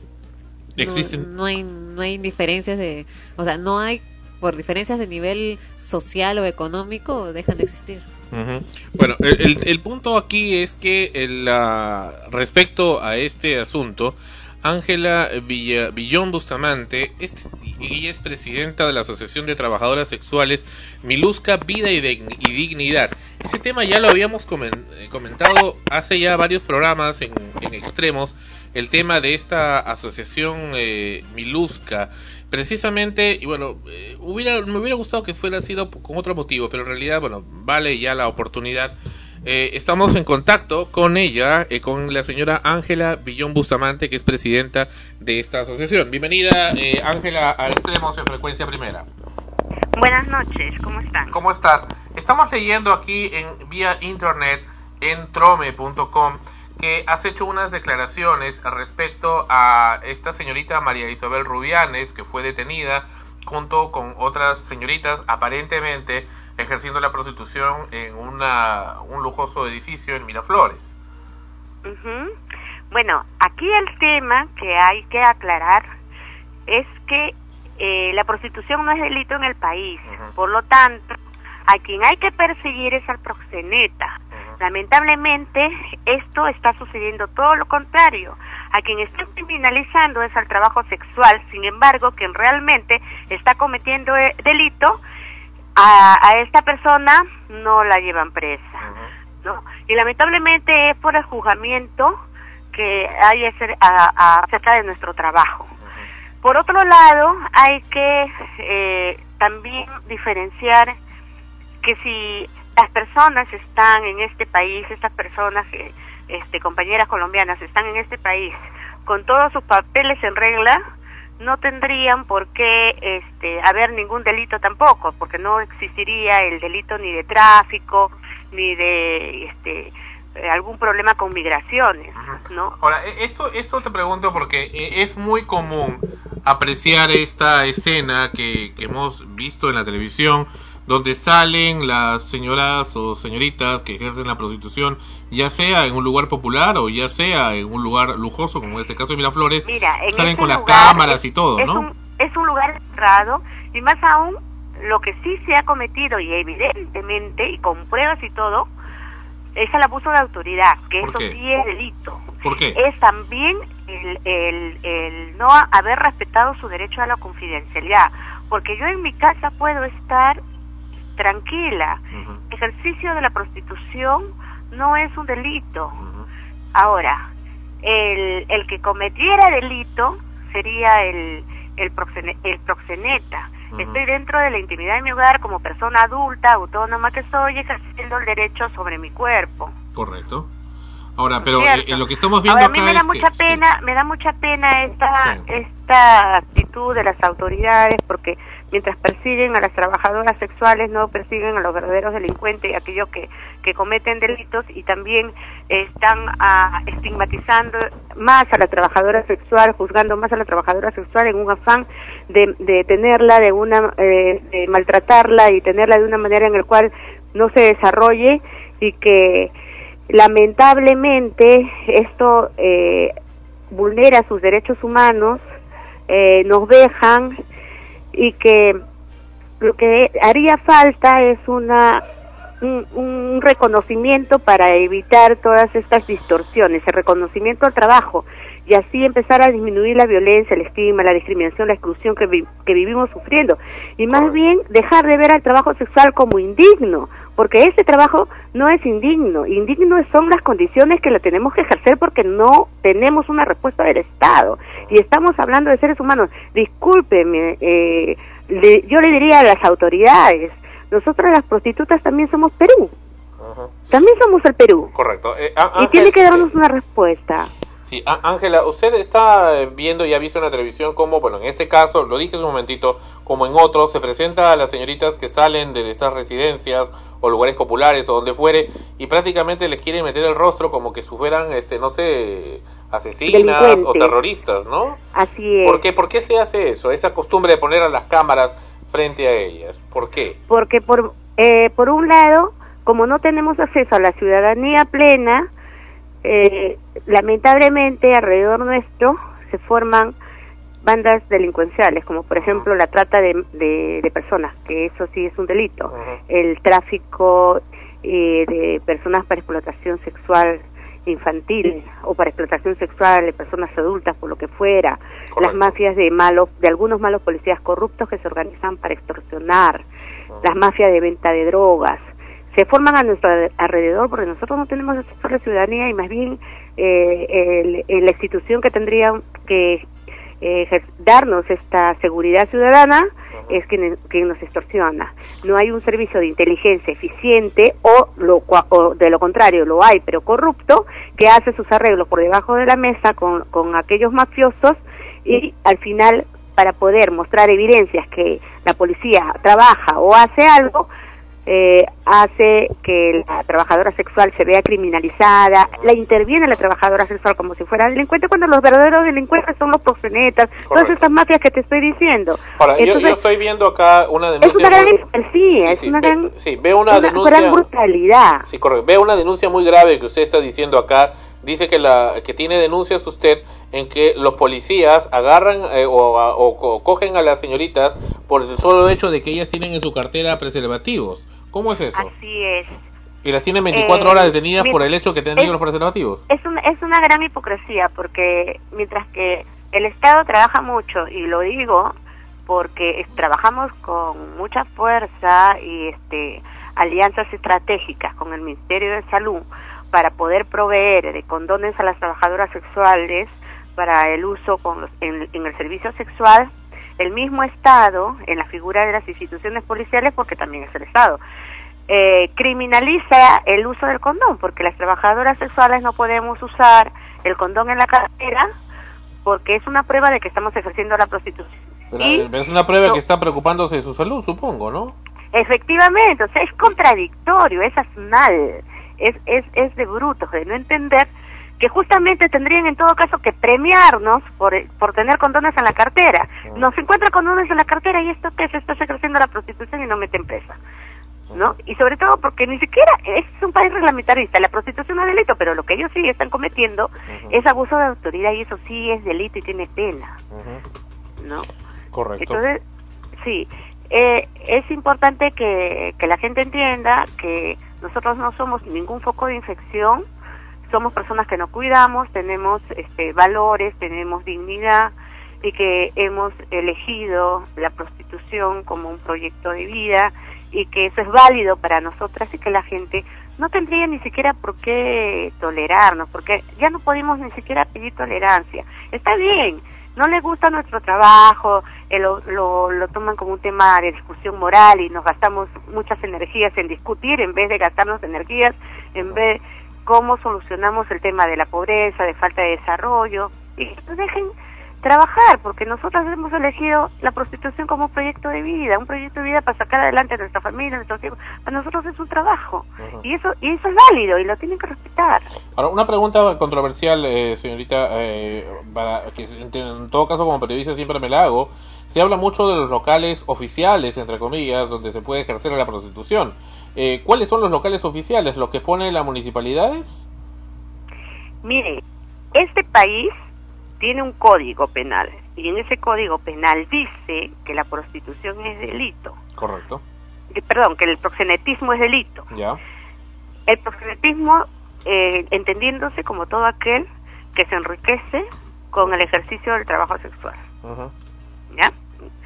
Ahora, esa ley es así, ¿por qué el Estado le, le da eh, eh, permiso para funcionar a estos locales? Ya. Entre paréntesis, estos locales tienen que pagar impuestos a la municipalidad, al municipio. ¿Y quién se está enrique- enriqueciendo con el trabajo sexual? No es el municipio. Entonces, ¿quién sería el gran proxeneta acá? Es contradictorio. Esas leyes, esas, esos permisos deberían de, de no darse. Pero existe un local en el Callao, por ejemplo, hasta donde conozco. Existe es, el existe- famoso un, Pucardas, es un lugar, etcétera, ¿no? es un, un lugar de explotación porque cobran entrada de 15 soles a todos los clientes, hagan o no hagan el servicio. Sin embargo, las trabajadoras sexuales no ven nada, ni un porcentaje de eso, y más y, y peor aún las condiciones de, de trabajo, el ambiente es, es, es pésimo, no le dan una buena condiciones de trabajo ni tampoco seguridad. Y están en estado de explotación porque mientras que no se reconozca el trabajo sexual las trabajadoras sexuales no vamos a poder hacer incidencia a todas las leyes que ya están dadas las leyes laborales como son los beneficios sociales. Y, y estoy hablando en, en todos lo- los términos porque nosotras como ciudadanas merecemos tener una vejez digna, merecemos tener una vivienda digna, no podemos entrar a ningún programa de, de vivienda porque el Estado no nos reconoce como trabajadoras, no tenemos acceso a créditos, no manejamos tarjeta de débito, no, no, no manejamos tarjeta de crédito porque no somos, a- a- este, no, no afiliamos a la, no podemos, no, ¿cómo se dice? Bueno, Bueno, pero en realidad hay muchas mujeres que... no, no, no estamos, claro, no, no llenamos los requisitos para este Ángela, tipo de perdóname, cosas, pero ¿no? hay muchas damas, como la señorita, por ejemplo, que tienen diferentes ocupaciones, es modelo o, o trabaja en la televisión y bueno, como un ah, hobby o como un negocio aparte, bueno, ejerce la prostitución, ¿no? Yo la felicito, Entonces, yo la felicito. tienen hasta muy buenos La recursos, felicito, ¿no? la felicito porque así como ah, tú puedes ser periodista y también te puedes este recursear haciendo otra labor, este es un- eres una persona y yo te admiro por eso, eres una persona que trabaja duro, porque quiere tiene un proyecto de vida, este tiene un sueño, quiere llegar a su meta. Correcto. ¿no? Igual, igual ellas. Modelos, son prostitutas, hacen algunas otras labores. ¡Qué bueno! La felicito. ¿no? Y ¿sabes qué? ¿Sabes qué? Felicito a aquellas mujeres que ejercen el trabajo sexual por una cuestión de, de decisión. No, no, no por una cuestión de porque el discurso victimizante de la trabajadora sexual se debe de abolir. Todo este esta mochila de la culpa y que hace que yo tenga mucha pena de mí y me me como una víctima diciendo que pobrecita yo, que no me queda de otra porque no tengo que comer, eso tiene que acabarse, porque las trabajadoras sexuales que no quieran ejercer el trabajo sexual no debieran y debieran hacer otras cosas. Pero aquella trabajadora sexual que lo hace, lo hace porque le gusta, lo hace como un proyecto de vida, lo hace porque se, siente- se siente bien, pues mi, mis felicitaciones, porque es una mujer empoderada, una mujer empoderada en sus derechos sexuales, una mujer que no le la sociedad no, ni, ni la iglesia le amputó el clítoris, una mujer que tiene dominio sobre su cuerpo y que puede hacer prevalecer sus derechos. Perfecto. Muchísimas gracias, Ángela. Ha sido Ángela Villón Bustamante, presidenta de la Asociación de Trabajadoras Sexuales Milusca Vida y Dignidad, por primera vez en esta ocasión en el programa Extremos, episodio 82 de Frecuencia Primera, RTVN. Muchas gracias. Gracias también. Chao. Bien, Ángela Villón ha estado con nosotros. Realmente fuertes y picantes sus declaraciones. Es un tema bastante controversial, de Y hecho. Ana Rosa recién habla. Sí, sí, no tenía nada que preguntar en realidad porque es un tema del Estaba cual todo se... dicho.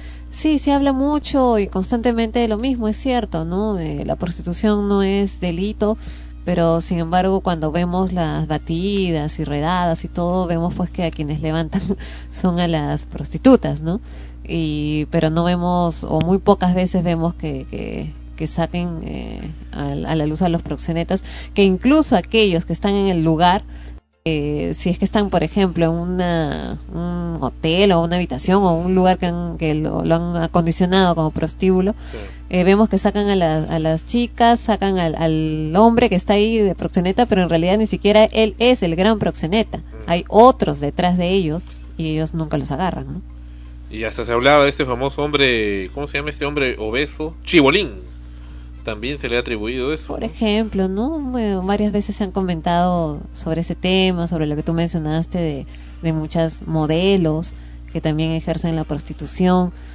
Tú sabes que, que por ejemplo, ¿no? Hablando de, de la joven colombiana que, que hizo noticia estas semanas Sí. con Brad Pisa, que ella, bueno, dice que no es prostituta, sin embargo, la, la, bueno, la, los encontraron, ¿no? En el local donde supuestamente ejercen la prostitución. Eh, se sabe, ¿no? No digo que ya sea, pero se sabe de manera general que en, Colombia, lamentablemente, eh, hay zonas en Colombia que, que están pues pobladas de, de narcotraficantes y las chicas que viven en esos lugares tienden eh, a convertirse finalmente en prostitutas, pero ellas no se llaman prostitutas a sí mismas, ojo, se llaman prepagos, ¿Cómo, cómo? se, se suelen llamar prepagos. ¿Por qué? Porque te pagan adelantado. Sí, porque además no se paran, ellas no, ellas no se paran en las esquinas de, de las calles, ni están en un prostíbulo esperando clientes. Entonces. Ellas se van con los narcotraficantes a sus casas, unas mansiones inmensas, donde están con ellos, pues no, y de pronto hay un narco pues que escoge a una chica y durante todo el tiempo que él está ahí, esa chica está con él. Sexualmente. Y, claro, ¿no? Y a cambio pues recibe además de dinero en efectivo eh, muchos favores, ¿no? Ropa, joyas, eh, le compran cosas, las operan, les ponen, les aumentan el gusto, cirugías estéticas y todo lo que quieran, ¿no? Y así con quien llegue al lugar, ¿no? Que tenga dinero y, y se acomodan a él. Pero pues no se paran, son, son como de, de lujo, ¿no? no se paran en las esquinas ni están en prostíbulos, ¿no? Pero a la hora de la hora, pues este es lo mismo casi, ¿no? O sea, en, la- en acción es la, la misma la misma situación. Ahora, de- y es curioso y controversial desde el punto de vista de un hombre. El, la prostitución dirá, bueno, pero ¿qué más quiere? Goza, goza y gana todo el día, ¿no? Pero no creo que sea tan tanto así. ¿eh? Bueno, no, no, bueno, en el caso de de Ángela, en el caso de ella, que bueno, lo disfruta, ¿no? Y, le gusta y, y lo que ella dijo, ¿no? O sea, las que realmente quieren serlo, eh, deberían de, de, de serlo contando con todos sus derechos eh, sociales, eh, en general en la sociedad, en la sociedad misma que les niegan, ¿no? Un derecho a un seguro social, a acceder a un crédito, en fin. Pero las que no quieren, no les gusta, están forzadas a hacerlo, lo hacen incluso pues por algún tipo de desquite emocional, qué sé yo, pues no deberían de serlo, no deberían de estar ahí. Generalmente esas son las que están o son llevadas por proxenetas, ¿no? O por también una situación extrema. Bueno, eso ya me parece un poco irrelevante decir una situación extrema de crisis económica porque siempre hay una forma de salir de esa situación. Claro que nadie sabe la vida de nadie, ¿no? Y otras que Todo pasan, lo que pasan. pasan por generaciones, ¿no? De, de abuela a madre a hija. Claro, es Y negocio, negocio familiar. No, no, no, de- pasan por generaciones. Claro, la pues, abuela, por eso la abuela la- fue, luego la hija, así, la nieta, y- y- porque ya, bueno, es que ya crecen en ese mundo y no conocen otro más, pues, ¿no? Es el negocio. Lo aprenden. la nota que sacó Frecuencia Latina. María Isabel Rubiano Orozco, de 23 años, la colombiana que meses atrás negó ser una de las selectas tentaciones del portal de servicios sexuales www.placereselperú.com.p y conocida por protagonizar un romance con el empresario Mauricio Díaz Canseco, fue intervenida junto a otras nueve compatriotas suyas en un lujoso condominio de Miraflores por ejercer la prostitución.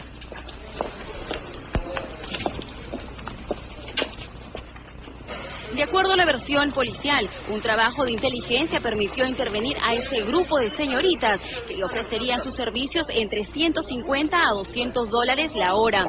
Junto a ellas también se intervino a dos colombianos encargados de brindarles protección.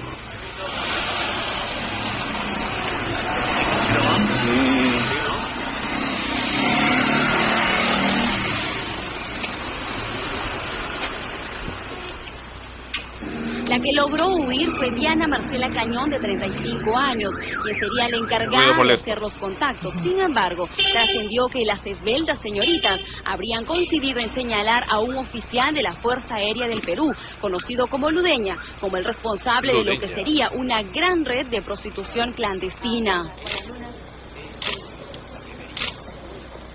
La prostitución en el país no es un delito. Sin embargo, el testimonio de las señoritas será clave para poder desarticular esta mafia de prostitución.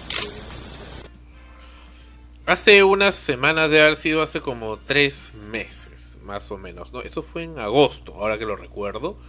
Tuve ocasión de estar en la comisaría de la Victoria. ¿Te acuerdas? Y ahí había un montón, había muchas, muchas eh, señoritas, hasta muy jóvenes, muy jóvenes, tendrían pues 13, 14 años, calculo, que estaban ahí y Señoritas y señoritos. Sí, y hasta homosexuales también, travestis. Estaban ahí y, los habían llevado pues en masa, ¿no? Los policías haciendo lo mismo, la aclaración, si conoce quién te explota, nadie, pa, pa, pa, y ahí las dejan No salir. van a decir. pues. No, pues entonces, ¿para qué las tienen ahí si no van a decir? Y algunos pueden estar por cuenta propia, ¿no? Y, y recuerdo que están tan aburridas de estar ahí que me decían, hola, llévame, llévame. Ay, mira, periodista, periodista, llévame, llévame, llévame. Está bueno, está bueno. en fin, en fin. Volvemos, volvemos con el azote de Barranco. Volvemos, volvemos en breve con... ¿Con qué volvemos? Con... El azote de barranco. No, no, volvemos con extremos. En frecuencia primera RTVN. Esta es frecuencia primera y el programa Extremos. Eso lo pidió Tania, que no está hoy, pero que dejó su canción Journey con Don't Stop Believing. No dejes de creer.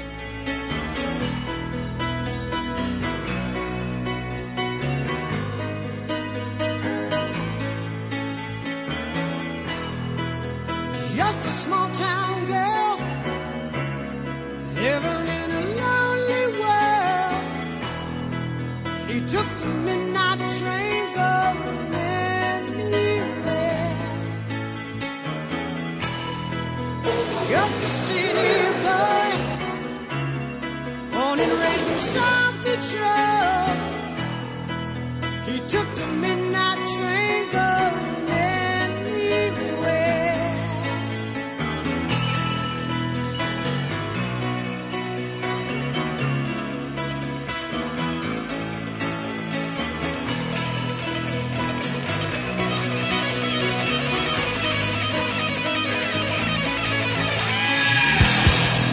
A singer in a smoky room. A smell of wine and cheap perfume. For a smile they can share the night. It goes on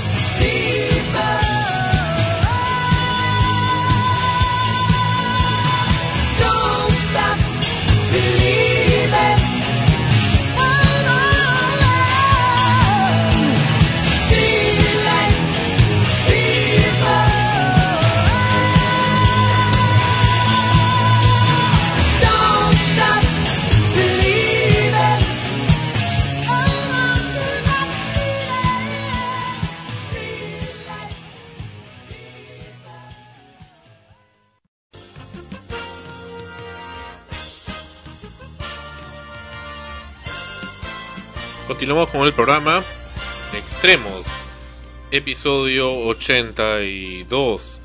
Bueno, hace un momento estábamos eh, indicando que eh, había ocurrido, hay un azote en Barranco de gentes, de, de muchachos que se dedican a la delincuencia y que a pesar de los grandes esfuerzos de la Policía Nacional no pueden ser capturados ni sancionados. El gran problema aquí radica precisamente en eso, que cuando son capturados, pues eh, la policía se ve obligada a liberarlo porque las leyes, según dicen, aún no están suficientemente concretas al respecto, lo cual es un atentado contra la civilidad en el, en el distrito y en cualquier sitio, no debería ser así. Lo cierto es que aquí les presentamos a estos niños, ese es un, son tres sujetos que asaltaron cobardemente a nuestro amigo eh, Toro, Martín Parodi Millones. Niños eh, cronológicamente hablando, ¿no? Pues por, por su forma de pensar, su psicología, al parecer hace mucho que dejaron de ser niños. Bueno, aquí están estos sujetos. Este es el cabecilla de la banda. Y aquí lo van a poder ustedes apreciar en el programa. Este Ese niño responde. hasta bigote tiene. Eh, sí, se lo ha afeitado. Este responde al nombre de Luis Adrián Ceballos Saboya. Este sujeto le agrada asaltar a niños, a personas indefensas, a personas de tercera edad. Les gusta en- ir en grupo, en grupo junto con sus, eh, sus secuaces, junto con sus cómplices. Le gusta eh, amedrentar a las personas, insultarlas, injuriarlas. Ese es otro tema también. Y luego, este, ser- no importa ser capturado porque tiene la plena seguridad que va a ser liberado. También le gusta ir drogado por las calles, ¿no? Este señor Luis Adrián Ceballos Saboya, y es mayor de edad, ya tiene 18 años. Este es su cómplice, este caballero, a quien vemos aquí. ¿Qué, qué pasó? ¿Te, te recuerda alguien? José Luis Montes Valencia. Y finalmente, este otro y tercer caballero, eh, gordito, Kevin Orrego Muñoz. Bueno, todo esto, todos los tres son mayores de edad ya. Eh, parece que El segundo parece el menor, segundo ¿no? sí es menor de edad, pero vamos a apreciar qué es lo que ocurrió en la comisaría y aquí es donde extremo se tiene que poner extremo. Bien, vamos a apreciarlo en unos momentos. No sé qué pasa. Ah, aquí está. Aquí está. Así defendemos sus derechos, amigos. Escucha, si tienen una denuncia, avísenos. Están tomando los señores. Un ratito, espérate. ¿Perdón? ¿Se puede esperar un momentito? ¿Esos no señores los detenidos? Sí, pero un momentito, espérate. ¿Perdón? Espérese un momentito. ¿Van a salir? ¿Los van a dejar libres ustedes? Espérese un momentito. ¿Por qué, por qué hace Soy de la Junta de, de la de Vecinos.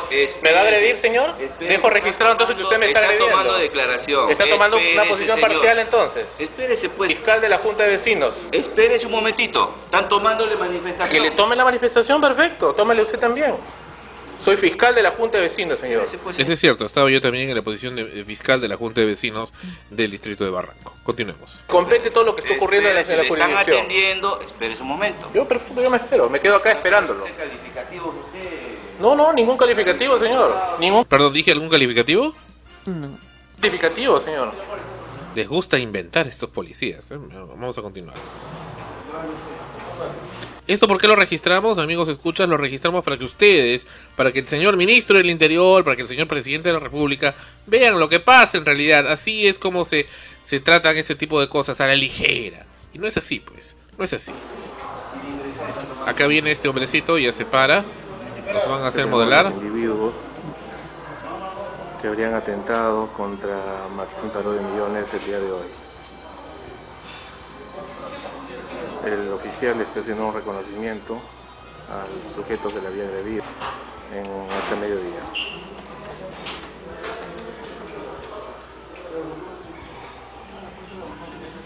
Ana Rosa anda describiendo lo que ves. No, están sentados ahí, ¿no? Sí, ahí están sentados tranquilamente. Están, están declarando, están esperando. No les voy a hacer nada. Perdón, señor, ¿se está quejando? ¿Se está quejando, señor? Un momentito, señor, soy fiscal de la Junta de Vecinos y tengo derecho. El comisario, por favor, que venga, que venga el señor comisario. Él ha estado en las reuniones de la Junta y sabe muy bien el procedimiento. Espérese, ¿Lo quiere señor, ocultar? ¿Lo quiere no ocultar usted? ¿Lo quiere ocultar usted? Y ahí vamos donde, donde el comisario. Es extremos. Ana Rosa, la próxima que Jim nos me acompañe de camarógrafo. Soy pésimo camarógrafo. Sí, ya nos dimos cuenta. Por favor, señor comisario. ¿Cómo está, Sandro? Y ahí está el hombre, ahí está el comisario. Sí, acaba de llegar una pichanguita. Un placer. De la Junta de Vecinos. Pero acá ha habido un problema acá en mi zona de... Perdón, de acá de la avenida San Martín, cuadra 1, San Martín. Soy el fiscal de la Junta de Vecinos. Hay un problema acá en la zona. Mi sobrino me ha llamado desesperado y ustedes agradezco mucho la intervención que han hecho. Han agarrado tres sujetos que son ya recurrentes delincuentes de la zona. Los tienen interrogando y los quieren dejar libres. ¿Qué? No. Una hora, yo he estado lejos, yo estaba en Ajá. Calabillo haciendo cobertura periodística. Muy bien. Me he venido en taxi. Y toda la hora los han tenido acá. Lo han agredido, lo han golpeado mi sobrino. Le han querido ro- robar el celular. El patrullero los ha agarrado, los tiene acá los sujetos. Te han agredido, ¿verdad? Te han agredido. Estaba completamente traumatizado todo. Hurto y agresión, pero Bueno, recuperó el de celular sí porque llegó el patrullero. asalto es traumatizante, uno se queda todo el día pensando y nervioso, ¿no? Así es. Que digan sin indicación, ¿no? ¿A qué se refiere usted? Que digan él es. Claro, le tomó mi- una foto inclusive infragante. La agresión si no hay detención. ¿Perdón? Sin agresión no hay Le robó. Y si le recuperó el celular ha sido porque llegó la policía. Dios mío, ¿la agresión no hay detención? No sabía. Haber sabido O sea antes, que- ¿eh? No te digo por qué. Se me pueden dar una patada y no pasó nada. Vaya, ¿qué país El estamos? comisario está interviniendo en estos momentos.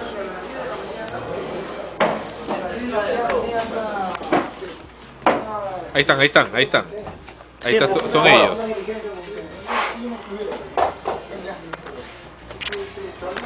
¿Dónde está el.? ¿Cuántos años tiene? eh? Yo, yo tengo 20. Otro. ¿Otra vez ese? Otra vez usted le dice. Jefe, pero la cosa no ha sido así, jefe. A mí no me, no me ¿Por qué cayó la de él? No, yo, yo no quiero. Las cosas no han sido así. ¿Cómo fueron? No, yo, no- yo no tenía problemas muy atrás. Pero mira, pero mira lo cínico que es este hombre. No, yo, yo no tenía problemas muy atrás. ¿Por qué tienen esa costumbre? No, yo, yo no tenía problemas muy niegan, pues. ¿Ah? Pero mira, pone una cara de víctima. ¿Otra vez pero la cosa no ha sido así, jefe. A mí no me, no me ¿Por qué cayó la de pasar él? No, yo, yo no quiero... Abre los ojos, levanta las cejas y pone cara de, de asustado, de huevo tibio. O- obviamente está asustado porque sabe que las cosas se le están complicando, no son como Pero, siempre. pero, pero miren esta foto, Y yo no entonces, lo veo asustado, lo paso- veo muy feliz paso- posando. Paso siguiente es ponerse en plan de víctima, ¿no? O sea, cuando ven que, que las cosas se le ponen al revés, Ajá. comienzan ya a llamar a mamá. No, no, llamaron a su mamá, llamaron a mamá. Ya en unos momentos vemos cómo llaman a mamá. O sea, para saltar son buenos, luego llaman a la mamá. Ah. No, yo, yo no tenía problemas muy atrás.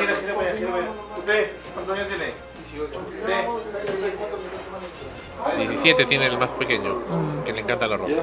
Mire. Para Yen, para Yen. Uno de ellos ha sido el que le ha agredido a mi sobrino, según lo que me refiere. Mire su frente. Mi sobrino se le tendría que venir a identificar. Alejandro Parodi, de la Junta de Fiscales me cuenta mi sobrino que ha tenido esa experiencia, que le han agredido, le han robado el celular. Voy a ver porque lo están reconociendo ahorita. Pero le estaba metiendo un puñete en la cara para que lo suelte. Así, no, pues, lo suelte. Bueno, eso es lo que hemos podido captar y ustedes amigos escuchas en estos pasajes nos han acompañado, han estado presentes también en esos momentos. En realidad el hecho que haya sido a Martín Parado de Millones o quien haya sido es irrelevante.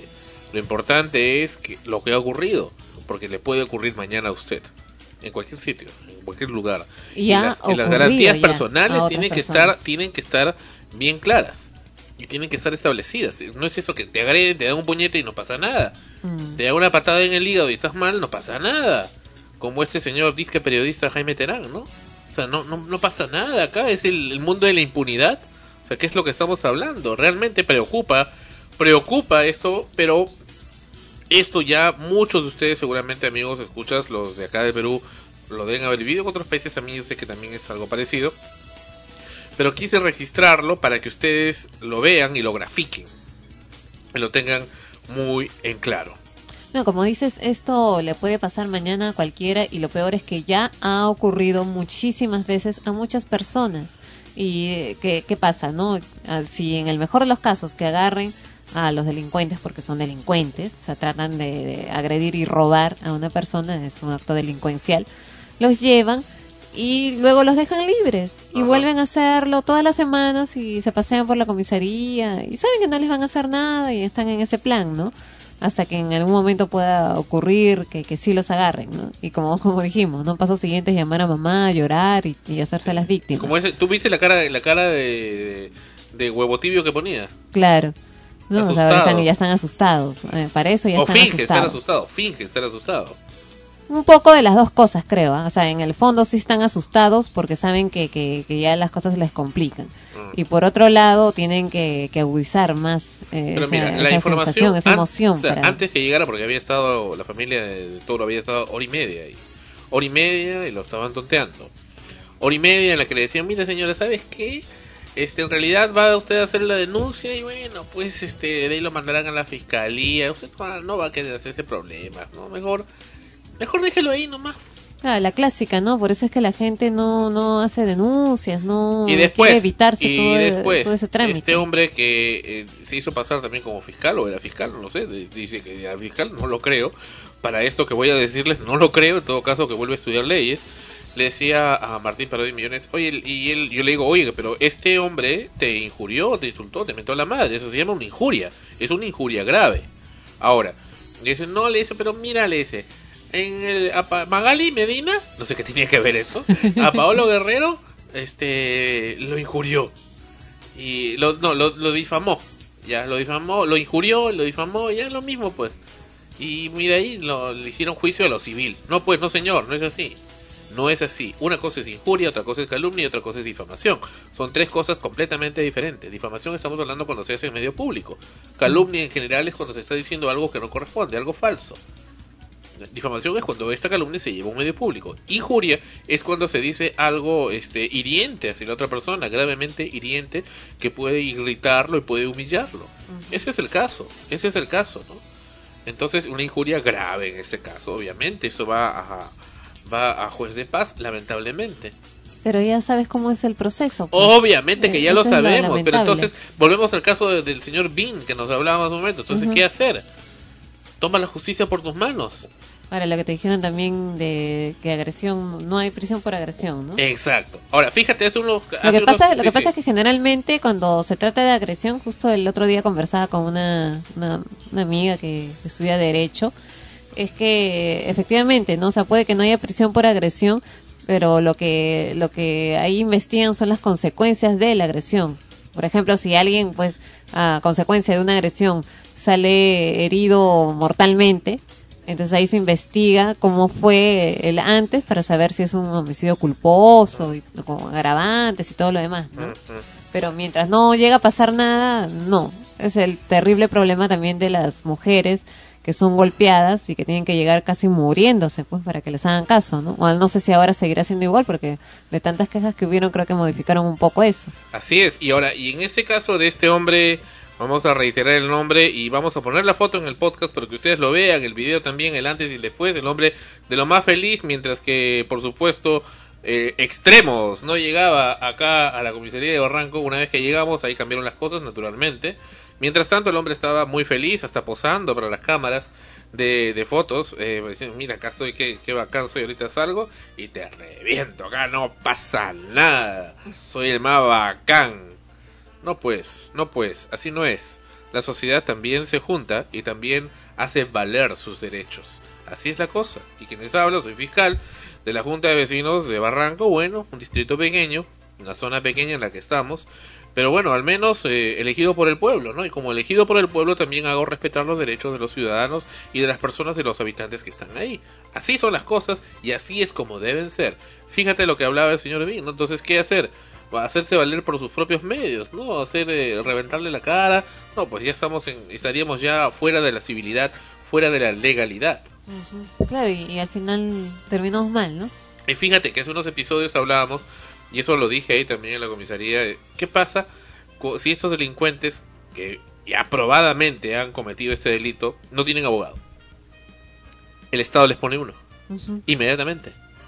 Y a uno como denunciante, como, agredi- ah, como víctima, no. Totalmente desamparado. Tienes que traerte tu abogado. Así es de incoherente la ley. Así, señores, es de incoherente la ley. Vamos a regresar con extremos. En frecuencia primera ya viene para... No se preocupen, en unos instantes viene para todos quienes admiran a él. Viene Fonchi en extremos, en frecuencia primera. Y ahora un clásico de Disney.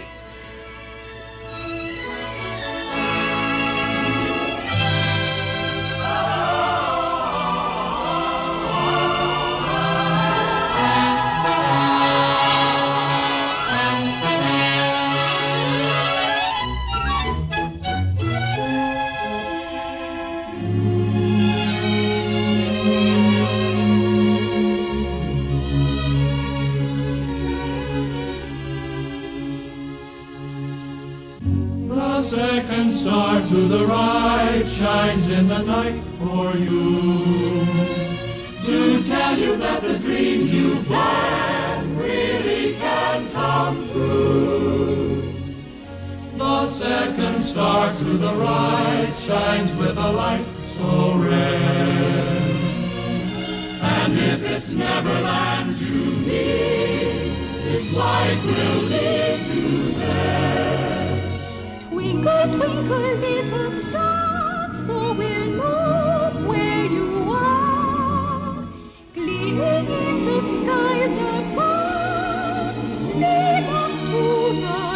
Frecuencia primera.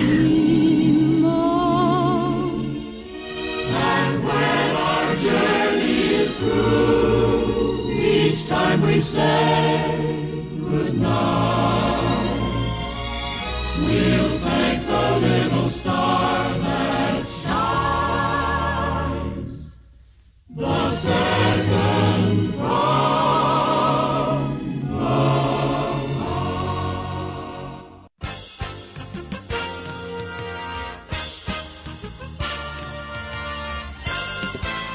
La segunda estrella a la izquierda, o a la derecha me parece.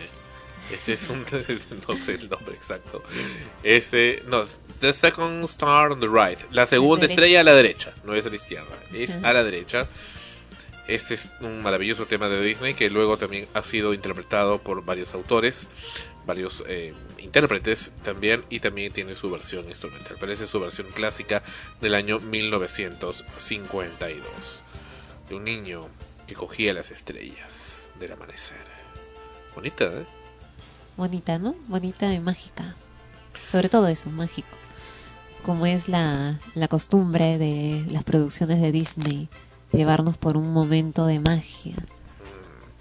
Bueno, hablando de la magia, aquí llega como cada semana Fonchi. Bienvenido, Fonchi.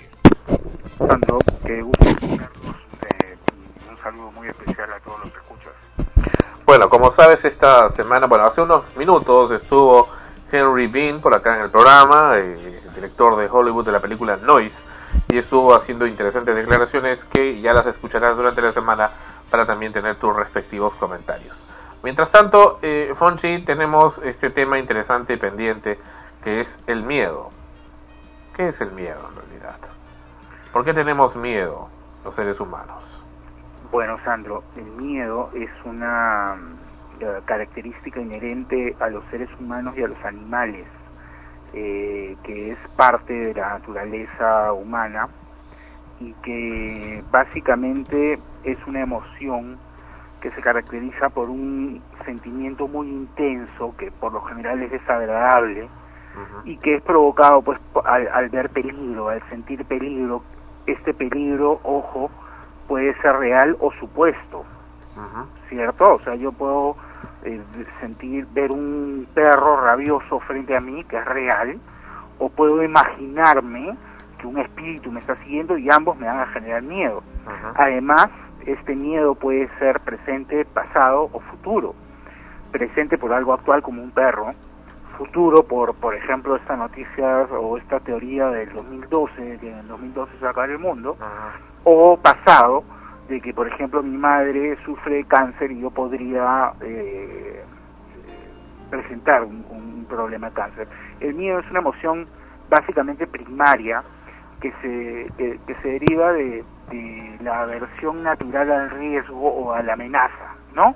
Na- ningún ser humano le gusta el miedo o, o la amenaza, perdón, eh, el riesgo o la amenaza, ninguno. Y el miedo, Sandro, es importante porque gracias a él subsistimos como raza, como especie. ¿Por qué? ¿Por qué? Porque, por ejemplo, los eh, si no existiera el miedo dentro de la del concepto dentro de la eh, del repertorio humano, cuando los cavernícolas veían a un tiranosaurio o un dinosaurio gigante no sintieran miedo, simplemente se hubieran enfrentado a él y hubiesen sido comidos y hubiésemos desaparecido como raza. Sin embargo, sin ellos saber necesariamente que era un animal mucho más preparado, eh, mucho más adelantado en cuanto a habilidades de ataque, eh, velocidad, fuerza, ellos sentían por naturaleza, por sobrevivencia, miedo y eso hacía que ellos huyan, se oculten y pudiesen este, continuar con la, con la supervivencia de la raza, ¿no? Se habla de fantasmas, se habla de extraterrestres que pueden ser ciertos o no, se habla de fenómenos paranormales de lo más diversos, inclusive científicamente estudiados, algunos inclusive no tienen explicación. Eh, y esto produce miedo. ¿Por qué el miedo a lo desconocido? Eh, mira, hay una, hay algo que a mí me encanta de la filosofía y es que uno de los principios filosóficos dice de lo único de lo que estamos seguros los seres humanos es de que vamos a morir.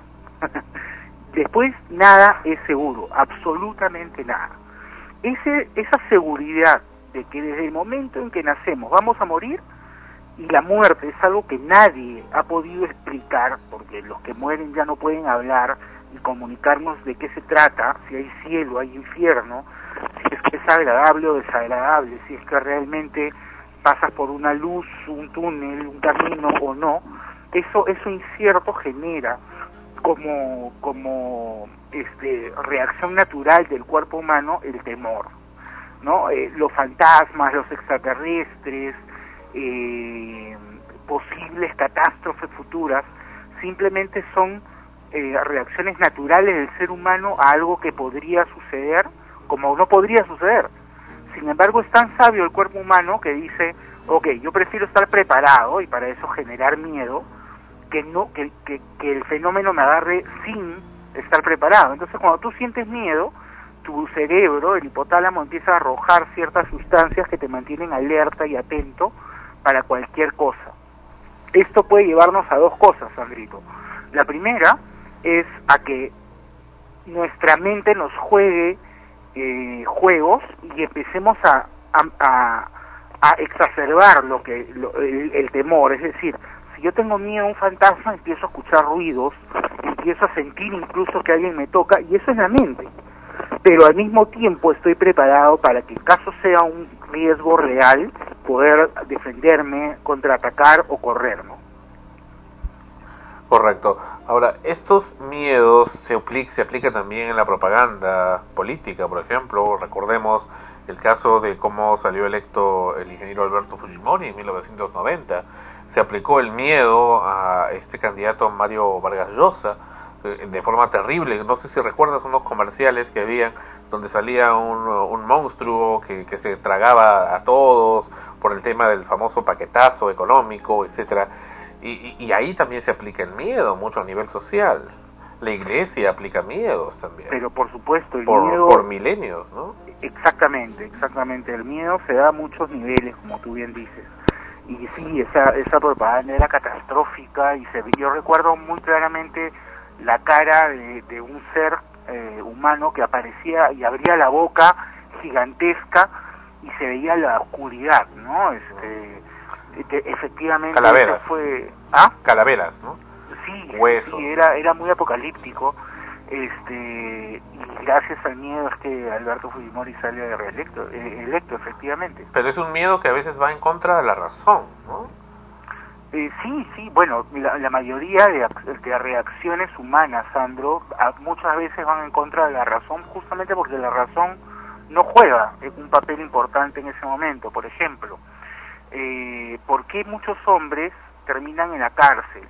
Porque están en su casa, de repente ven entrar un ladrón, ellos eh, se defienden, meten un mal golpe, lo terminan matando al ladrón, este, porque en ese momento el instinto de supervivencia es el que que actúa, el miedo a, a que tu familia sea atacada y terminas tú en la cárcel, ¿no? Eh, Yo acabo de ver una película que se llama Medio Muerto con Val Kilmer, es la segunda parte de una prim- de, de- de una de una primera película que no la, no la he visto honestamente, que empieza así, ¿no? Un hombre entra a, a- a asaltar a la casa y, y- el, el padre de familia me- le mete un golpe con el bat de béisbol y lo mata al ladrón y por eso termina en la cárcel por defenderse.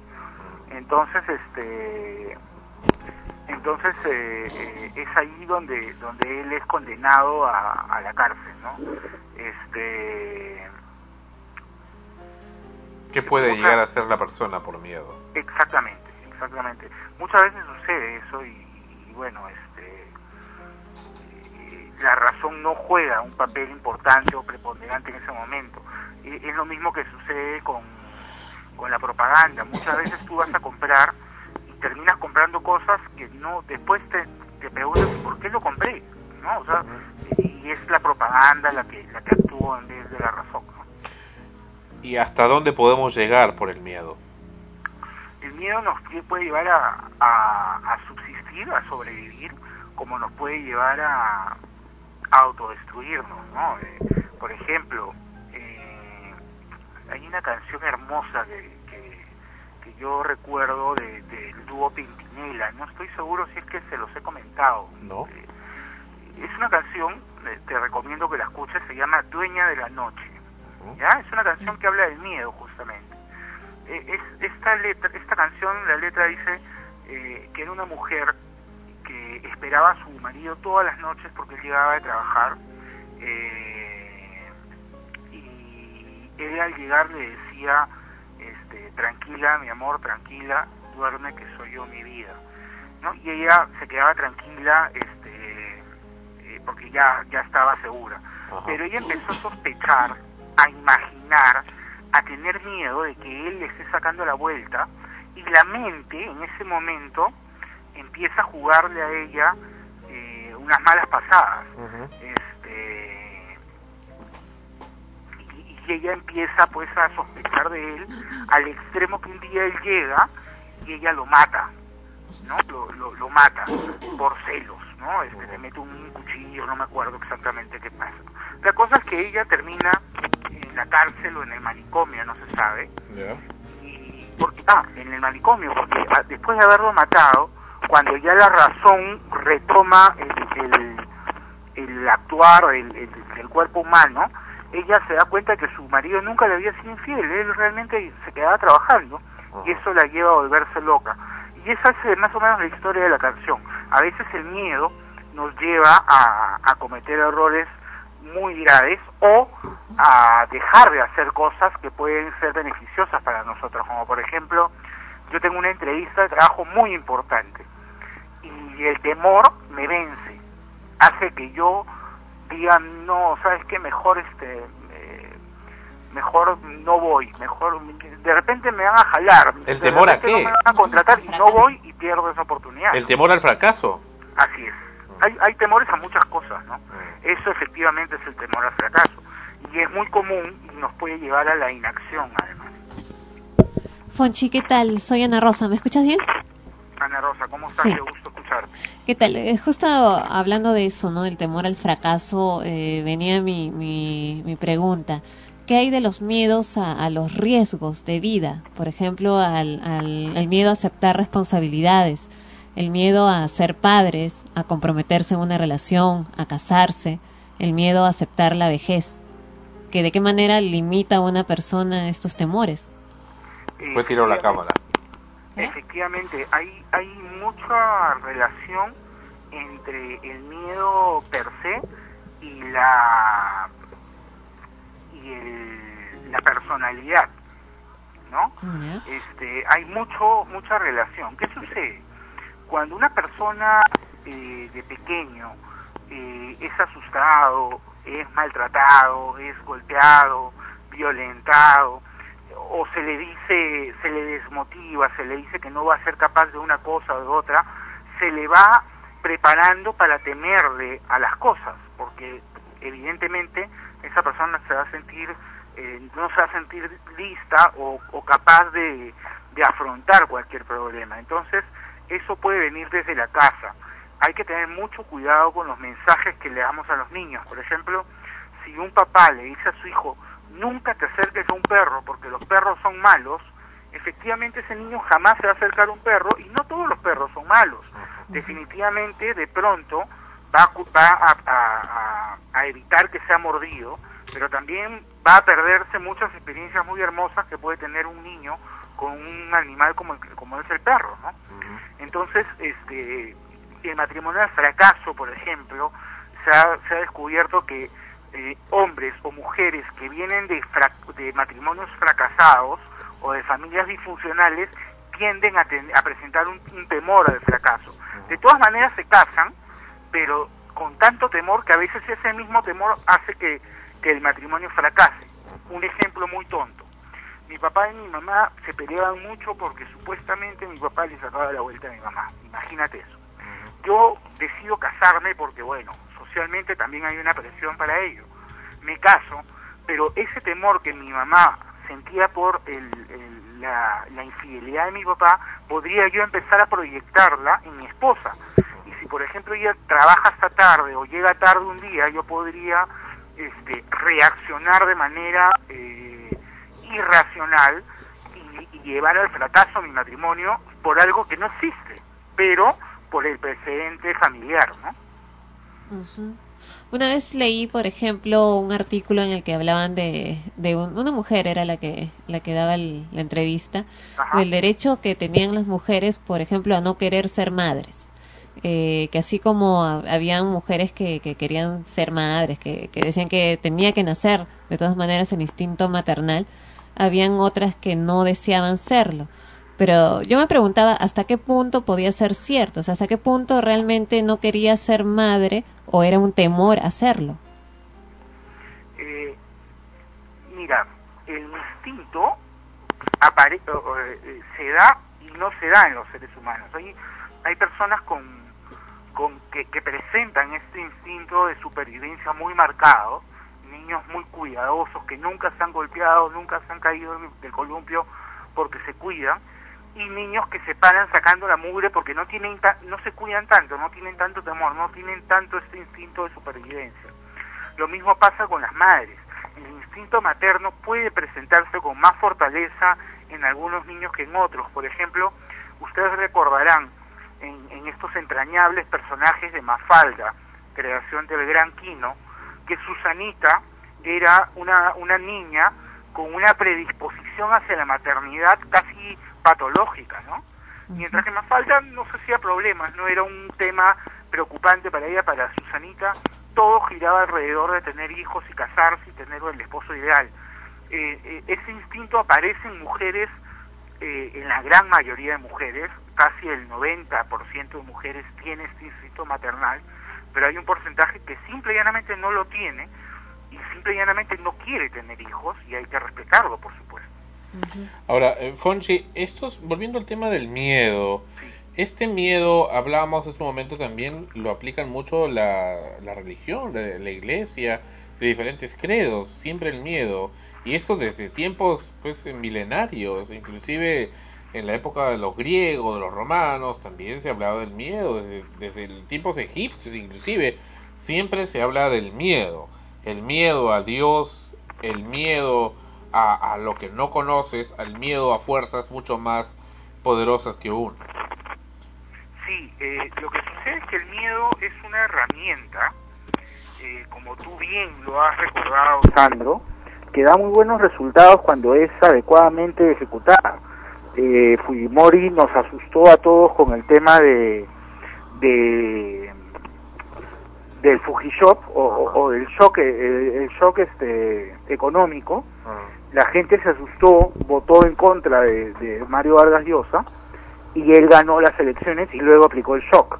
La iglesia eh, nace como un ente que tiene que regular las bajas pasiones del ser humano. ¿no? El ser humano es un ser corruptible que tiene bajas pasiones este, que si eh, no, no es educado es capaz de tener sexo con sus propios hijos cuando es ignorante y cuando no tiene, no tiene educación. Entonces la iglesia eh, nace para poner orden a esto y el mejo- la mejor manera de hacerlo, y muchos padres lo utilizan con sus hijos hasta la actualidad, lo cual no es nada positivo, es el miedo, ¿no? De- eh, yo recuerdo siempre que mi padre me, me contaba una anécdota, ¿no? Este, en, en- en- los judíos tienen una regla que es que el día domingo o un día de la semana específico no pueden dar más de 50 pasos, imagínate, ¿no? Y está escrito en su Biblia. Dice, tú el domingo, como es el día de Dios, no puedes caminar más de 50 pasos. Entonces, eh, los judíos preguntaban, ¿y por qué no puedo? Porque si lo haces, vas a ten- Dios te va a castigar, vas a tener un castigo. Por ahí un judío se pasaba de vino, ¿no? Se emborrachaba, caminaba desde su casa, desde el bar hasta su casa, y al día siguiente cuando se despertaba y se daba cuenta que había caminado más de los 50 pasos, ya no podía moverse, presentaba una parálisis, ¿no?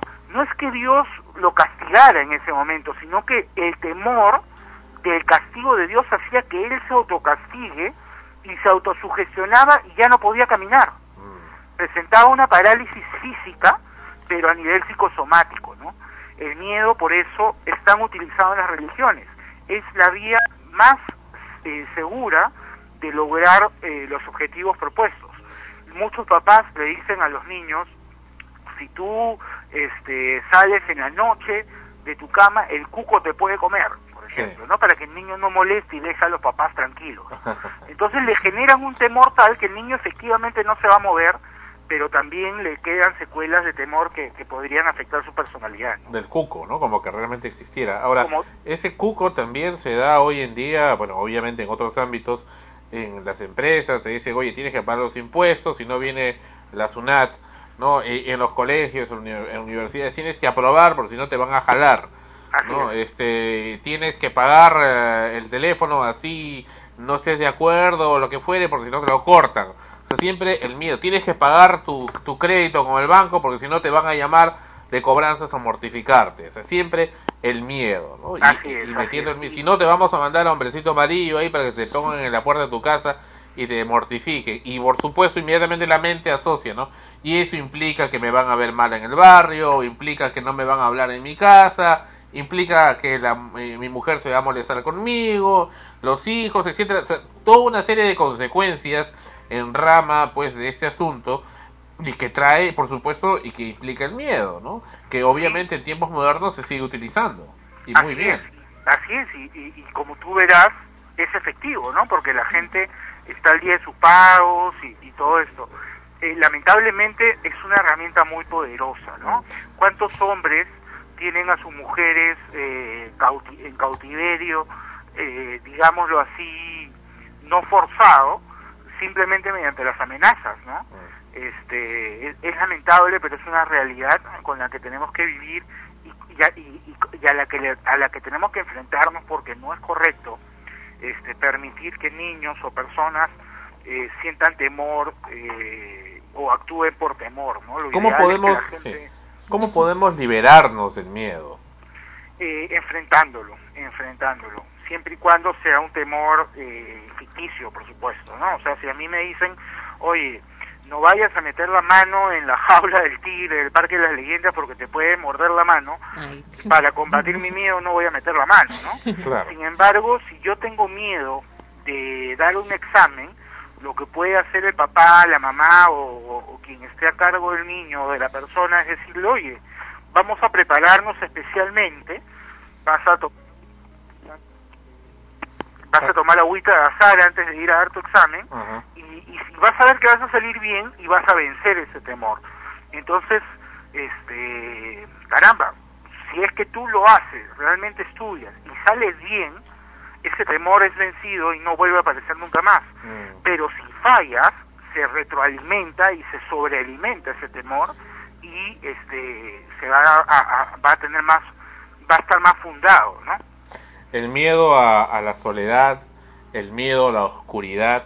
Y es curioso, ¿no? Estando en un planeta Tierra, en un espacio tan grande oscuro como es el universo, es. estamos acá en este pequeño pequeño polvito de, de- eh, cósmico y acá estamos todos nosotros metidos y el resto pues es inconmensurable, pues en el espacio solo, silencioso, eh, donde sabe Dios en qué distancia más habrá otra vida, ¿no? Así es. Pero este, o sea, a, a lo que voy, dentro de todo eso, en nuestro micro universo, digamos que es nuestro mundo, nuestro planeta, sentimos también miedo a la oscuridad, miedo a la soledad. ¿Existe eso? Claro que sí, claro Y que es muy sí. común. Y miedo a la solitud también, que es diferente. Así es, así es. Pánico, porque eh, ¿en, co- ¿en qué momento llega, pasa del miedo al pánico? Bueno, ya cuando cuando el peligro o la amenaza es inminente, ¿no? Y cuando ya hay factores patológicos, por ejemplo, una persona con, con problemas de psiquiátricos, ¿no? Eh, con delirios de persecución, por ejemplo, ¿no? Eh, si, eh, yo recuerdo haber tenido, en Arequipa tengo un amigo muy querido a quien le hice una broma, este, diciéndole que eh, la empresa en la que él y yo trabajábamos era una fachada del FBI que lamentablemente él había escuchado una conversación que había comprometido su seguridad y que había habido, habíamos leído que había una orden para matarlo. Este chico, Sandro, por casi ocho meses ha vivido en pánico porque él me, a pesar de que yo le dije que, que no existía esto, que era una broma, él sentía que habían carros que lo perseguían. Es más, una vez me comentó de que sentía una especie de celular dentro de su barriga, como que alguien le hubiera puesto un dispositivo de seguimiento. Entonces, este chico definitivamente tenía algún tipo de problema psiquiátrico que lamentablemente por una broma desencadenó este pánico. Eh, el pánico es ya la parte más grave del miedo porque te puede llevar a, a la inacción y, a, y, a- y a- y ahí es donde tú puedes tomar decisiones sumamente erradas y, y que pueden ser muy contraproducentes para uno mismo, ¿no? Ponchi, una pregunta. ¿Hasta qué punto eh, los miedos naturales del ser humano, en qué momento estos se pueden convertir en cobardía? Ah, qué buena pregunta, qué buena pregunta. Mira, am, la cobardía es la incapacidad de hacer frente a ciertas cosas a raíz o en consecuencia del miedo, ¿no? Si tú, como te repito, por ejemplo, ah, mira, eh, eh, yo tengo un caso muy muy muy particular, ¿no? Mi mami, cuando era pequeña, eh, escuchaba que mi, mi abuelo, su padre, tenía muchas deudas, demasiadas deudas, e iban constantemente cobradores a tocar la puerta de la casa y, y alguna vez ella debe haber escuchado alguna discusión muy fuerte o de repente este no me lo había dado a contar pero de repente hasta hasta vio alguna pelea algún alguna eh, algún confrontamiento brusco y ella cuando se queda so- cuando yo era chiquito y- y estaba acá en casa con ella y sonaba el timbre ella se escondía así literalmente se escondía en su cuarto y me decía no salgas no salgas pero le decía pero mamá ¿por qué? de repente es un vecino de repente es una tía de repente es alguien que ha venido o un vendedor simplemente y me decía no de repente son los cobradores ¿no? Entonces ella ya, el miedo había pasado a ser cobardía. Ella tenía una cobardía enorme hacia el timbre. El timbre hacía que ella se acobardara y no saliera. Sin embargo, mira cómo es la mente humana. Yo recuerdo a mi mamá manejando el Volkswagen que hasta el día de hoy tenemos acá. Y íbamos por la calle y vio que un grupo de jóvenes de, qué sé yo, 15, 14 años, estaban peleándose y había un chico al que le estaban sacando la mugre. Yo recuerdo es- estando sentado al lado de ella que ella ha parado el carro en la mitad de la pista, se ha bajado y se ha enfrentado a todos esos chicos con tal de ayudar al que le estaban pegando. O sea, y la cobardía se daba sesgada hacia eh, la experiencia negativa esta que ella tuvo de pequeña con respecto a las deudas, más no con respecto a la, a la violencia o a la agresión. Ella no tenía ningún problema en enfrentarse a una sarta de, de chicos que estaban peleándose en plena calle, ¿no? Entonces ella se bajó y los cuadró a toditos. Yo no lo hubiera hecho, yo me, yo me moría de miedo, pero ella no.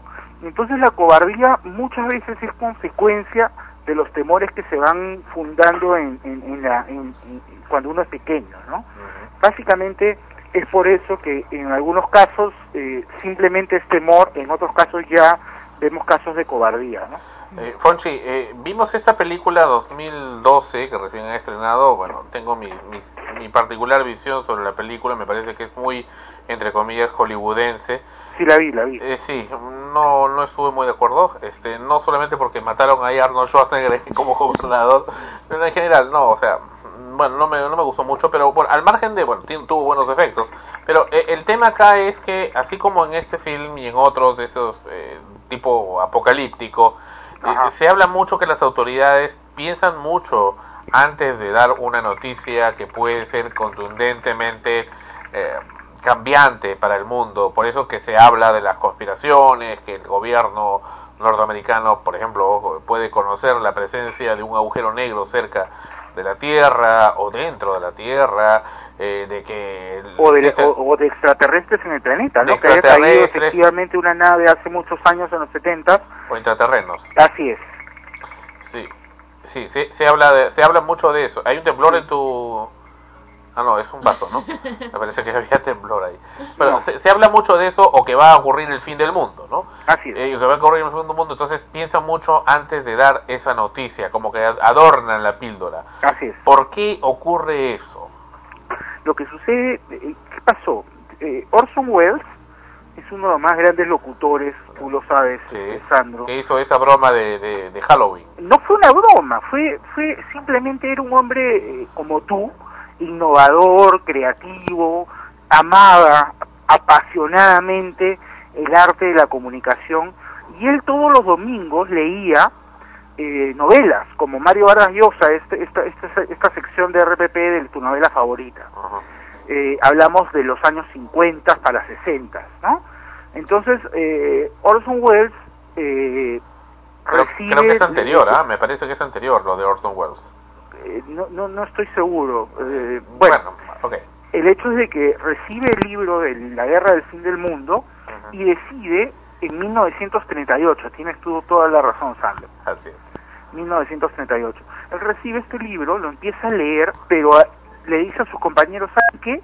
No vamos a leerlo como todas las novelas que siempre leemos. Vamos a, a- a hacer que la gente viva lo que dice este libro. Y empezó a emitir los comunicados gubernamentales eh, que estaban en el libro, ¿no? Que decía de que había llegado una nave extraterrestre y que estaban empezando a morir gente. Se, se supone que era una transmisión de la CBS, ¿no? De CBS. Radio, que como que estaban haciendo su programación normal y que de repente interrumpía porque había aterrizado una nave cerca. Exactamente.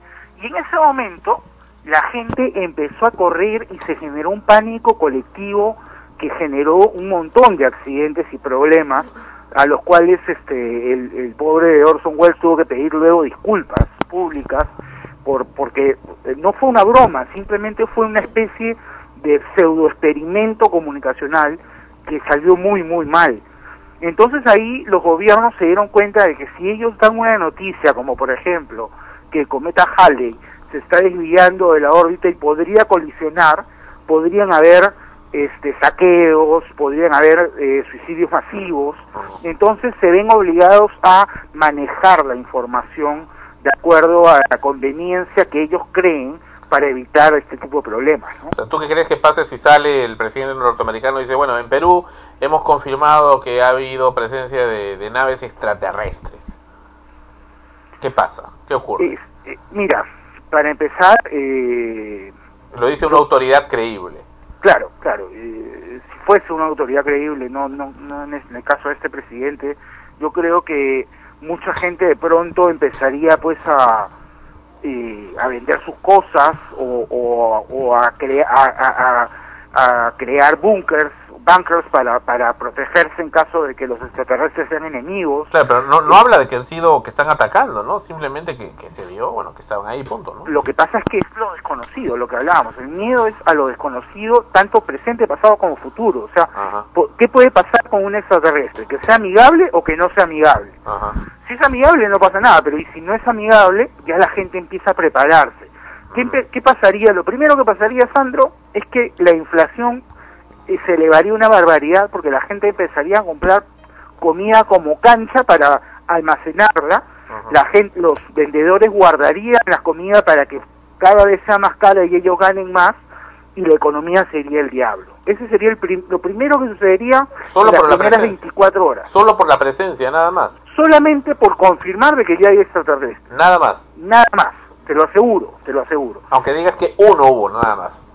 Eh, Es que uno claro, claro, porque la gente más. va a decir, ok, una nave espacial va a traer un solo extraterrestre y ya empiezan las especulaciones, ¿no? Este, y los, nosotros los peruanos, el ser humano en general es, es genio para especular, ¿no? O sea, ya por ahí aparece Magali y dice, ese extraterrestre que ha sido observado se le ha observado con una especie de arma, ¿no? Y mentira, no, no, no tiene nada en la mano, pero ya ya ya la gente empieza a, a- a- creer que vienen en- en- en- a atacar y bueno, podrían el miedo llevarlos a, a cosas extremas, como por ejemplo que un padre muy creyente en Dios, ¿no?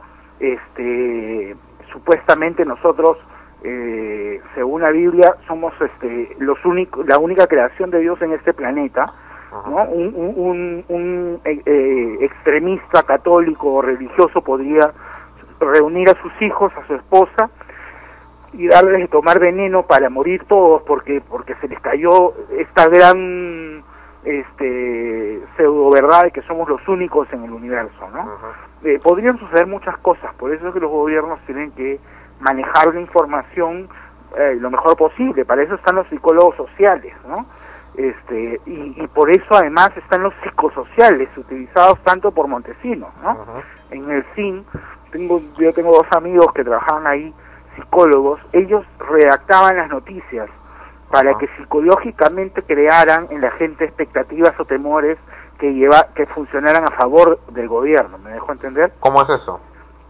Eh, por ejemplo, ¿no? Este, mira, nunca me voy a olvidar, estaba en Arequipa, eh, recién había llegado, Alejandro Toledo eh, propone eh, privatizar EGASA y EGESUR, que eran dos empresas eh, estatales en Arequipa, y la gente se levantó en Arequipa, ¿no? El APRA detrás de todos ellos, por supuesto, eh, contra el gobierno, ¿no?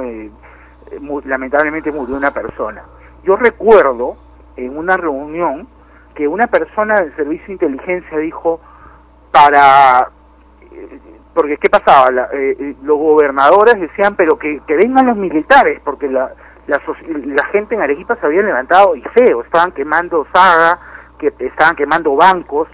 Entonces tenían que mandar a los militares pero los militares no pueden entrar salvo que sea zona de emergencia y para que sea zona de emergencia no había una razón todavía tan fuerte. Entonces alguien por ahí dijo vamos a colgar banderas eh, esto es un psicosocial, ¿ya? vamos a colgar banderas de sendero y vamos a colgar perros en los postes, ¿no?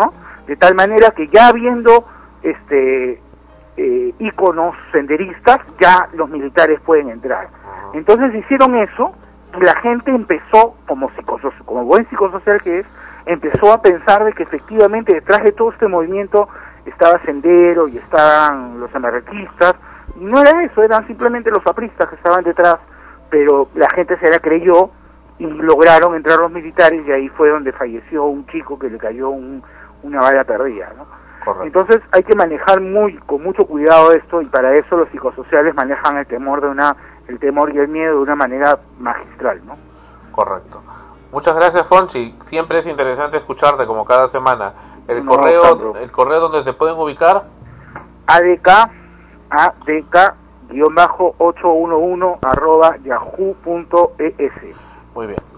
Gracias, Fonchi. Te A ustedes las gracias y el gusto, como siempre, es mío, totalmente mío. Un abrazo a la distancia. Viendo. Gracias. Hasta la próxima semana, Fonchi. Interesante, como cada semana. ¿En dónde? En extremos. Bien, regresamos, regresamos con lo último del programa.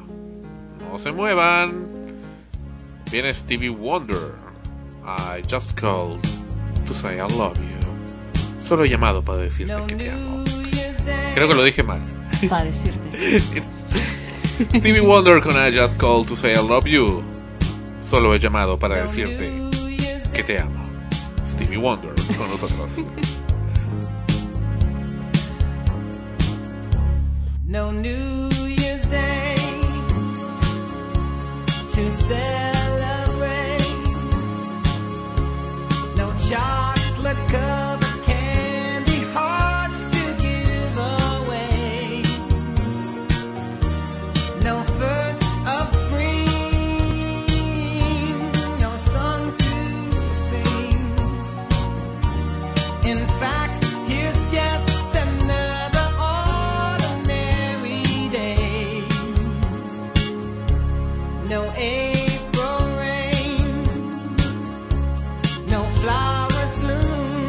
frecuencia primera.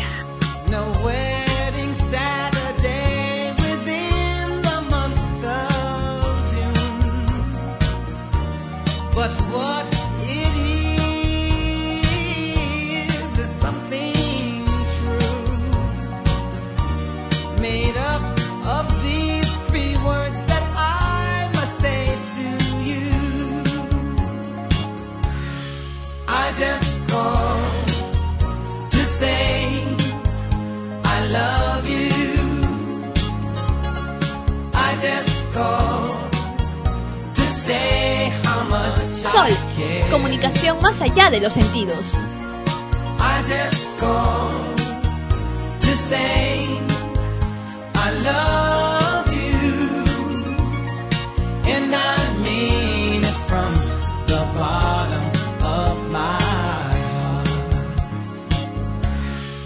No.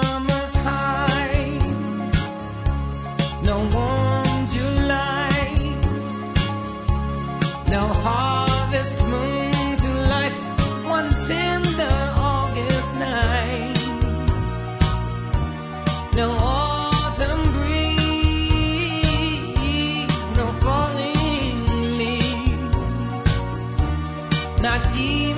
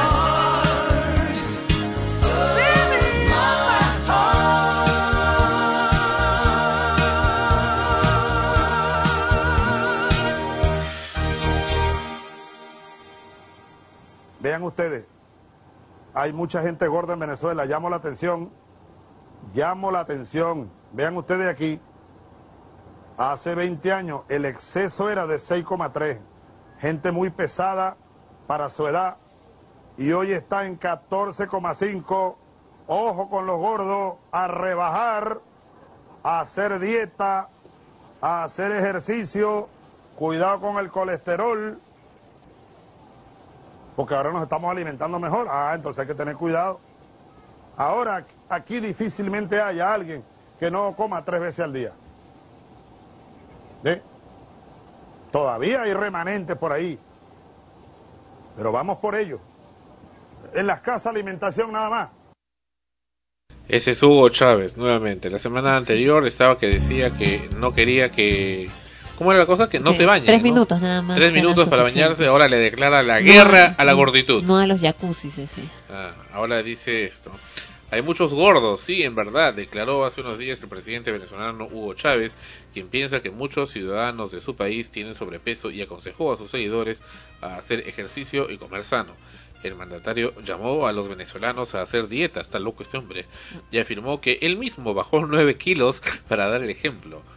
No obstante, reconoció que aún debía perder unos kilos más. El mandatario de 55 años dice que se siente más fuerte gracias a su dieta y ejercicios. Chávez sugirió a sus partidarios que deben comer pasta de arroz en lugar de fideos de trigo. O sea, ahora es nutricionista este hombre. Y jugos de fruta en lugar de bebidas gaseosas. Bueno, eso sí lo he hecho. Y recomendó beber leche de soya, destacando que ayuda a combatir el envejecimiento. Vaya.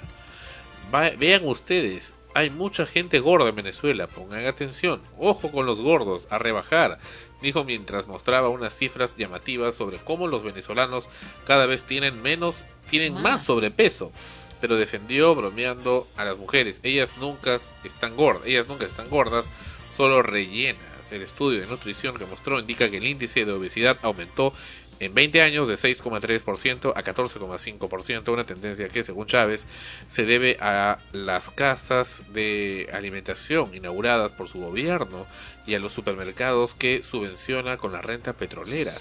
Ahora nos alimentamos mejor, es difícil que haya alguien que no coma tres veces al día, siempre hay remanentes por ahí, claro, señaló antes de recomendar cuidado con el colesterol y aconsejó no hay que lucir como un balón para tener sobrepeso.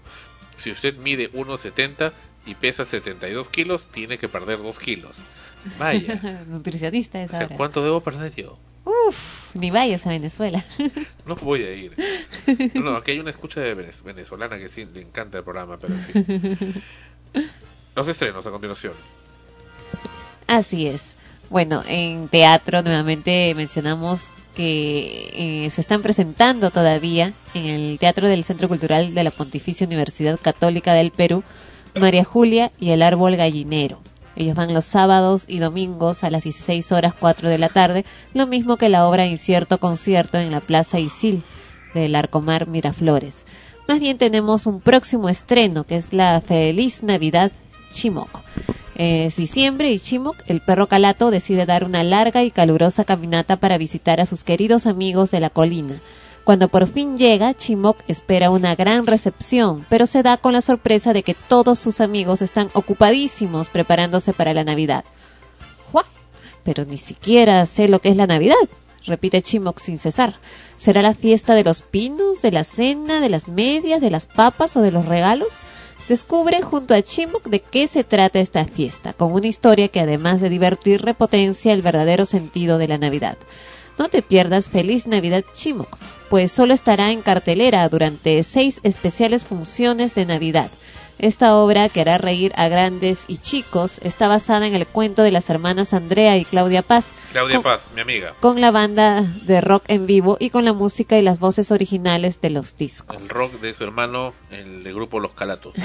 Ellos estrenan la obra el 5 de diciembre e irán los sábados y domingos a las 16 horas 4 de la tarde, como ya mencionamos, solo durante seis fechas en la municipalidad de San Isidro, el teatro de la municipalidad de San Isidro, Sí. en calle La República 455 El Olivar. Ya conocemos. El segundo año que Claudia presente esa obra, esperamos que este año nos invite. y continúa, ya lo saben, hasta el 13 de diciembre, El Rey León, que nos estamos presentando, pues yo también integro el elenco, en el Teatro de Cámara, situado en el Parque Óvalo Boyar 315 San Isidro, a espaldas del ex Cine Orrantia, a altura más o menos de la cuadra 28 de la Arequipa. El Cine Orrantia lo cerraron, qué pena. Yo ahí, vi el estreno de, ¿cómo se llama esa película? Amor Eterno, Endless Love, con Brooke Shields. Oh, oh. Adivina Bueno, con quién fui a verla. no sé con quién. Solo. Oh, 1984. más oh. No, 1985 creo que fue. más o bueno, como repetimos, el Rey León va hasta el 13 de diciembre, todos los sábados y domingos a las 16 horas 4 de la tarde en el Teatro de Cámara. Ya lo saben, no se la pueden perder. Y en las obras para adultos, Continúan ya por pocas eh, semanas ya terminan Caricias en el Teatro de la Alianza Francesa, jueves a lunes a las 20 horas. El Teatro de la Alianza Francesa, ya lo saben, queda en la Avenida Arequipa 4595 Miraflores. Aviones de papel en el Teatro Británico, ellos van solo los martes de noviembre, así que ya también está terminando la, la temporada, a las 20 horas. Las brujas te salen en la Plaza Isil, de jueves a martes a las 20 horas. Sírvase un payaso en el Teatro Julieta, ellos van solo Sí, los eso. miércoles a las 21 horas. Tiene un año eso. Volpone de Ben Johnson en el Teatro Británico de jueves a lunes a las 20 horas. Don Juan regresa de la guerra de Odombón en el centro, en el Teatro del Centro Cultural de la Pontificia Universidad Católica del Perú de jueves a lunes a las 20 horas. La chunga de Mario Vargas Llosa en el Teatro Mario Vargas Llosa de la Biblioteca Nacional del Perú en San Borja de jueves a domingo a las 20 horas. Cabaret, que dicho sea de paso por fin pude ir a ver, muy buena la recomiendo, en el Teatro Marzano de jueves a lunes a las 20 horas y ya está terminando, así que apresúrense. Cine, ahora sí tenemos los estrenos de esta semana en cine, Terror en la Antártida. Fea. ¿Fea es? ¿Ya la viste? ¿No? Entonces.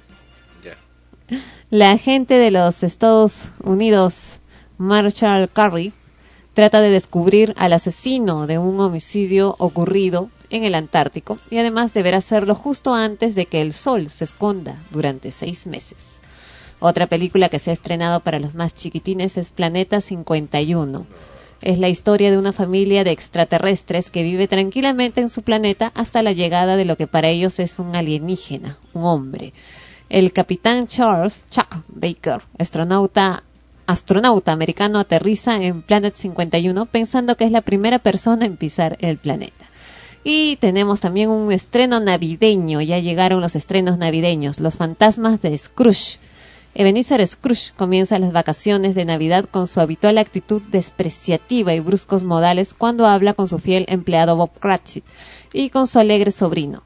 Pero cuando los espíritus de las Navidades pasadas, presentes y futuras lo llevan a un esclarecedor viaje que le revela verdades que él se resiste a ver, el viejo Scrooge finalmente deberá abrir su corazón.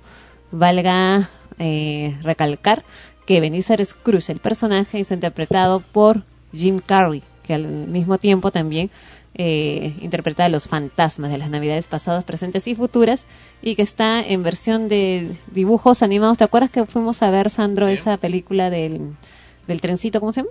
Ah, Eso fue hace tres años, creo. Con Tom Hanks. Sí, sí, el Expreso Polar. Ajá, bajo ese mismo sistema. Los fantasmas de Scrooge. Y esos han sido los estrenos en cine y las obras que ya están, como repito, terminando. Y ya viene caso, presentarse 30 en Lima. caso 39. Caso 39 con Renée Zellweger. Y por fin parece ya se acerca, ya se acerca y se hace esperar a Tatu Lobo, el, El hombre, lobo. lobo. Pero esa creo que todavía la estrenan el año. La que sí 2010. viene Crepúsculo, el Luna Nueva, ¿no? Sí, el 26, si no me equivoco. Y Enemigos Públicos. Y hay una película también con eh, Bruce Willis, muy buena. Y una con Leonardo DiCaprio también que se viene. ¿Sí? ¿Cuál? Una de suspenso. Titanic la, 2. La primera vez que, que ve- voy 2, a ver a Leonardo DiCaprio haciendo una película de suspenso, de, ter- de terror suspenso, en la que ingresa a un- una clínica psiquiátrica para ver un caso y de pronto se ve envuelto y no se sabe si él está alucinando o está en la realidad. No, no, esto, esta noticia acaba de llegar, eso sí ya es terrible. Eso sí que... A Dakota ¿Qué? Fanning le hemos visto en Push, esta película reciente que sale con, con que tiene poderes paranormales. Pero aquí estamos viendo que ahora ya la está metiendo en el sexo esta pobre niña. Dakota Fanning detalla beso lésbico con Christine Stewart en nuevo film. Pobre. La bella adolescente Dakota Fanning ya no es una niña entonces. Nueva integrante de la saga quede Cre- nana, ¿no? Crepúsculo. Eh, Ah, con verdad, detalles del beso que le Ah. tocó dar a su colega Christine Stewart la próxima película de Runaways que ambas protagonizan. Vaya.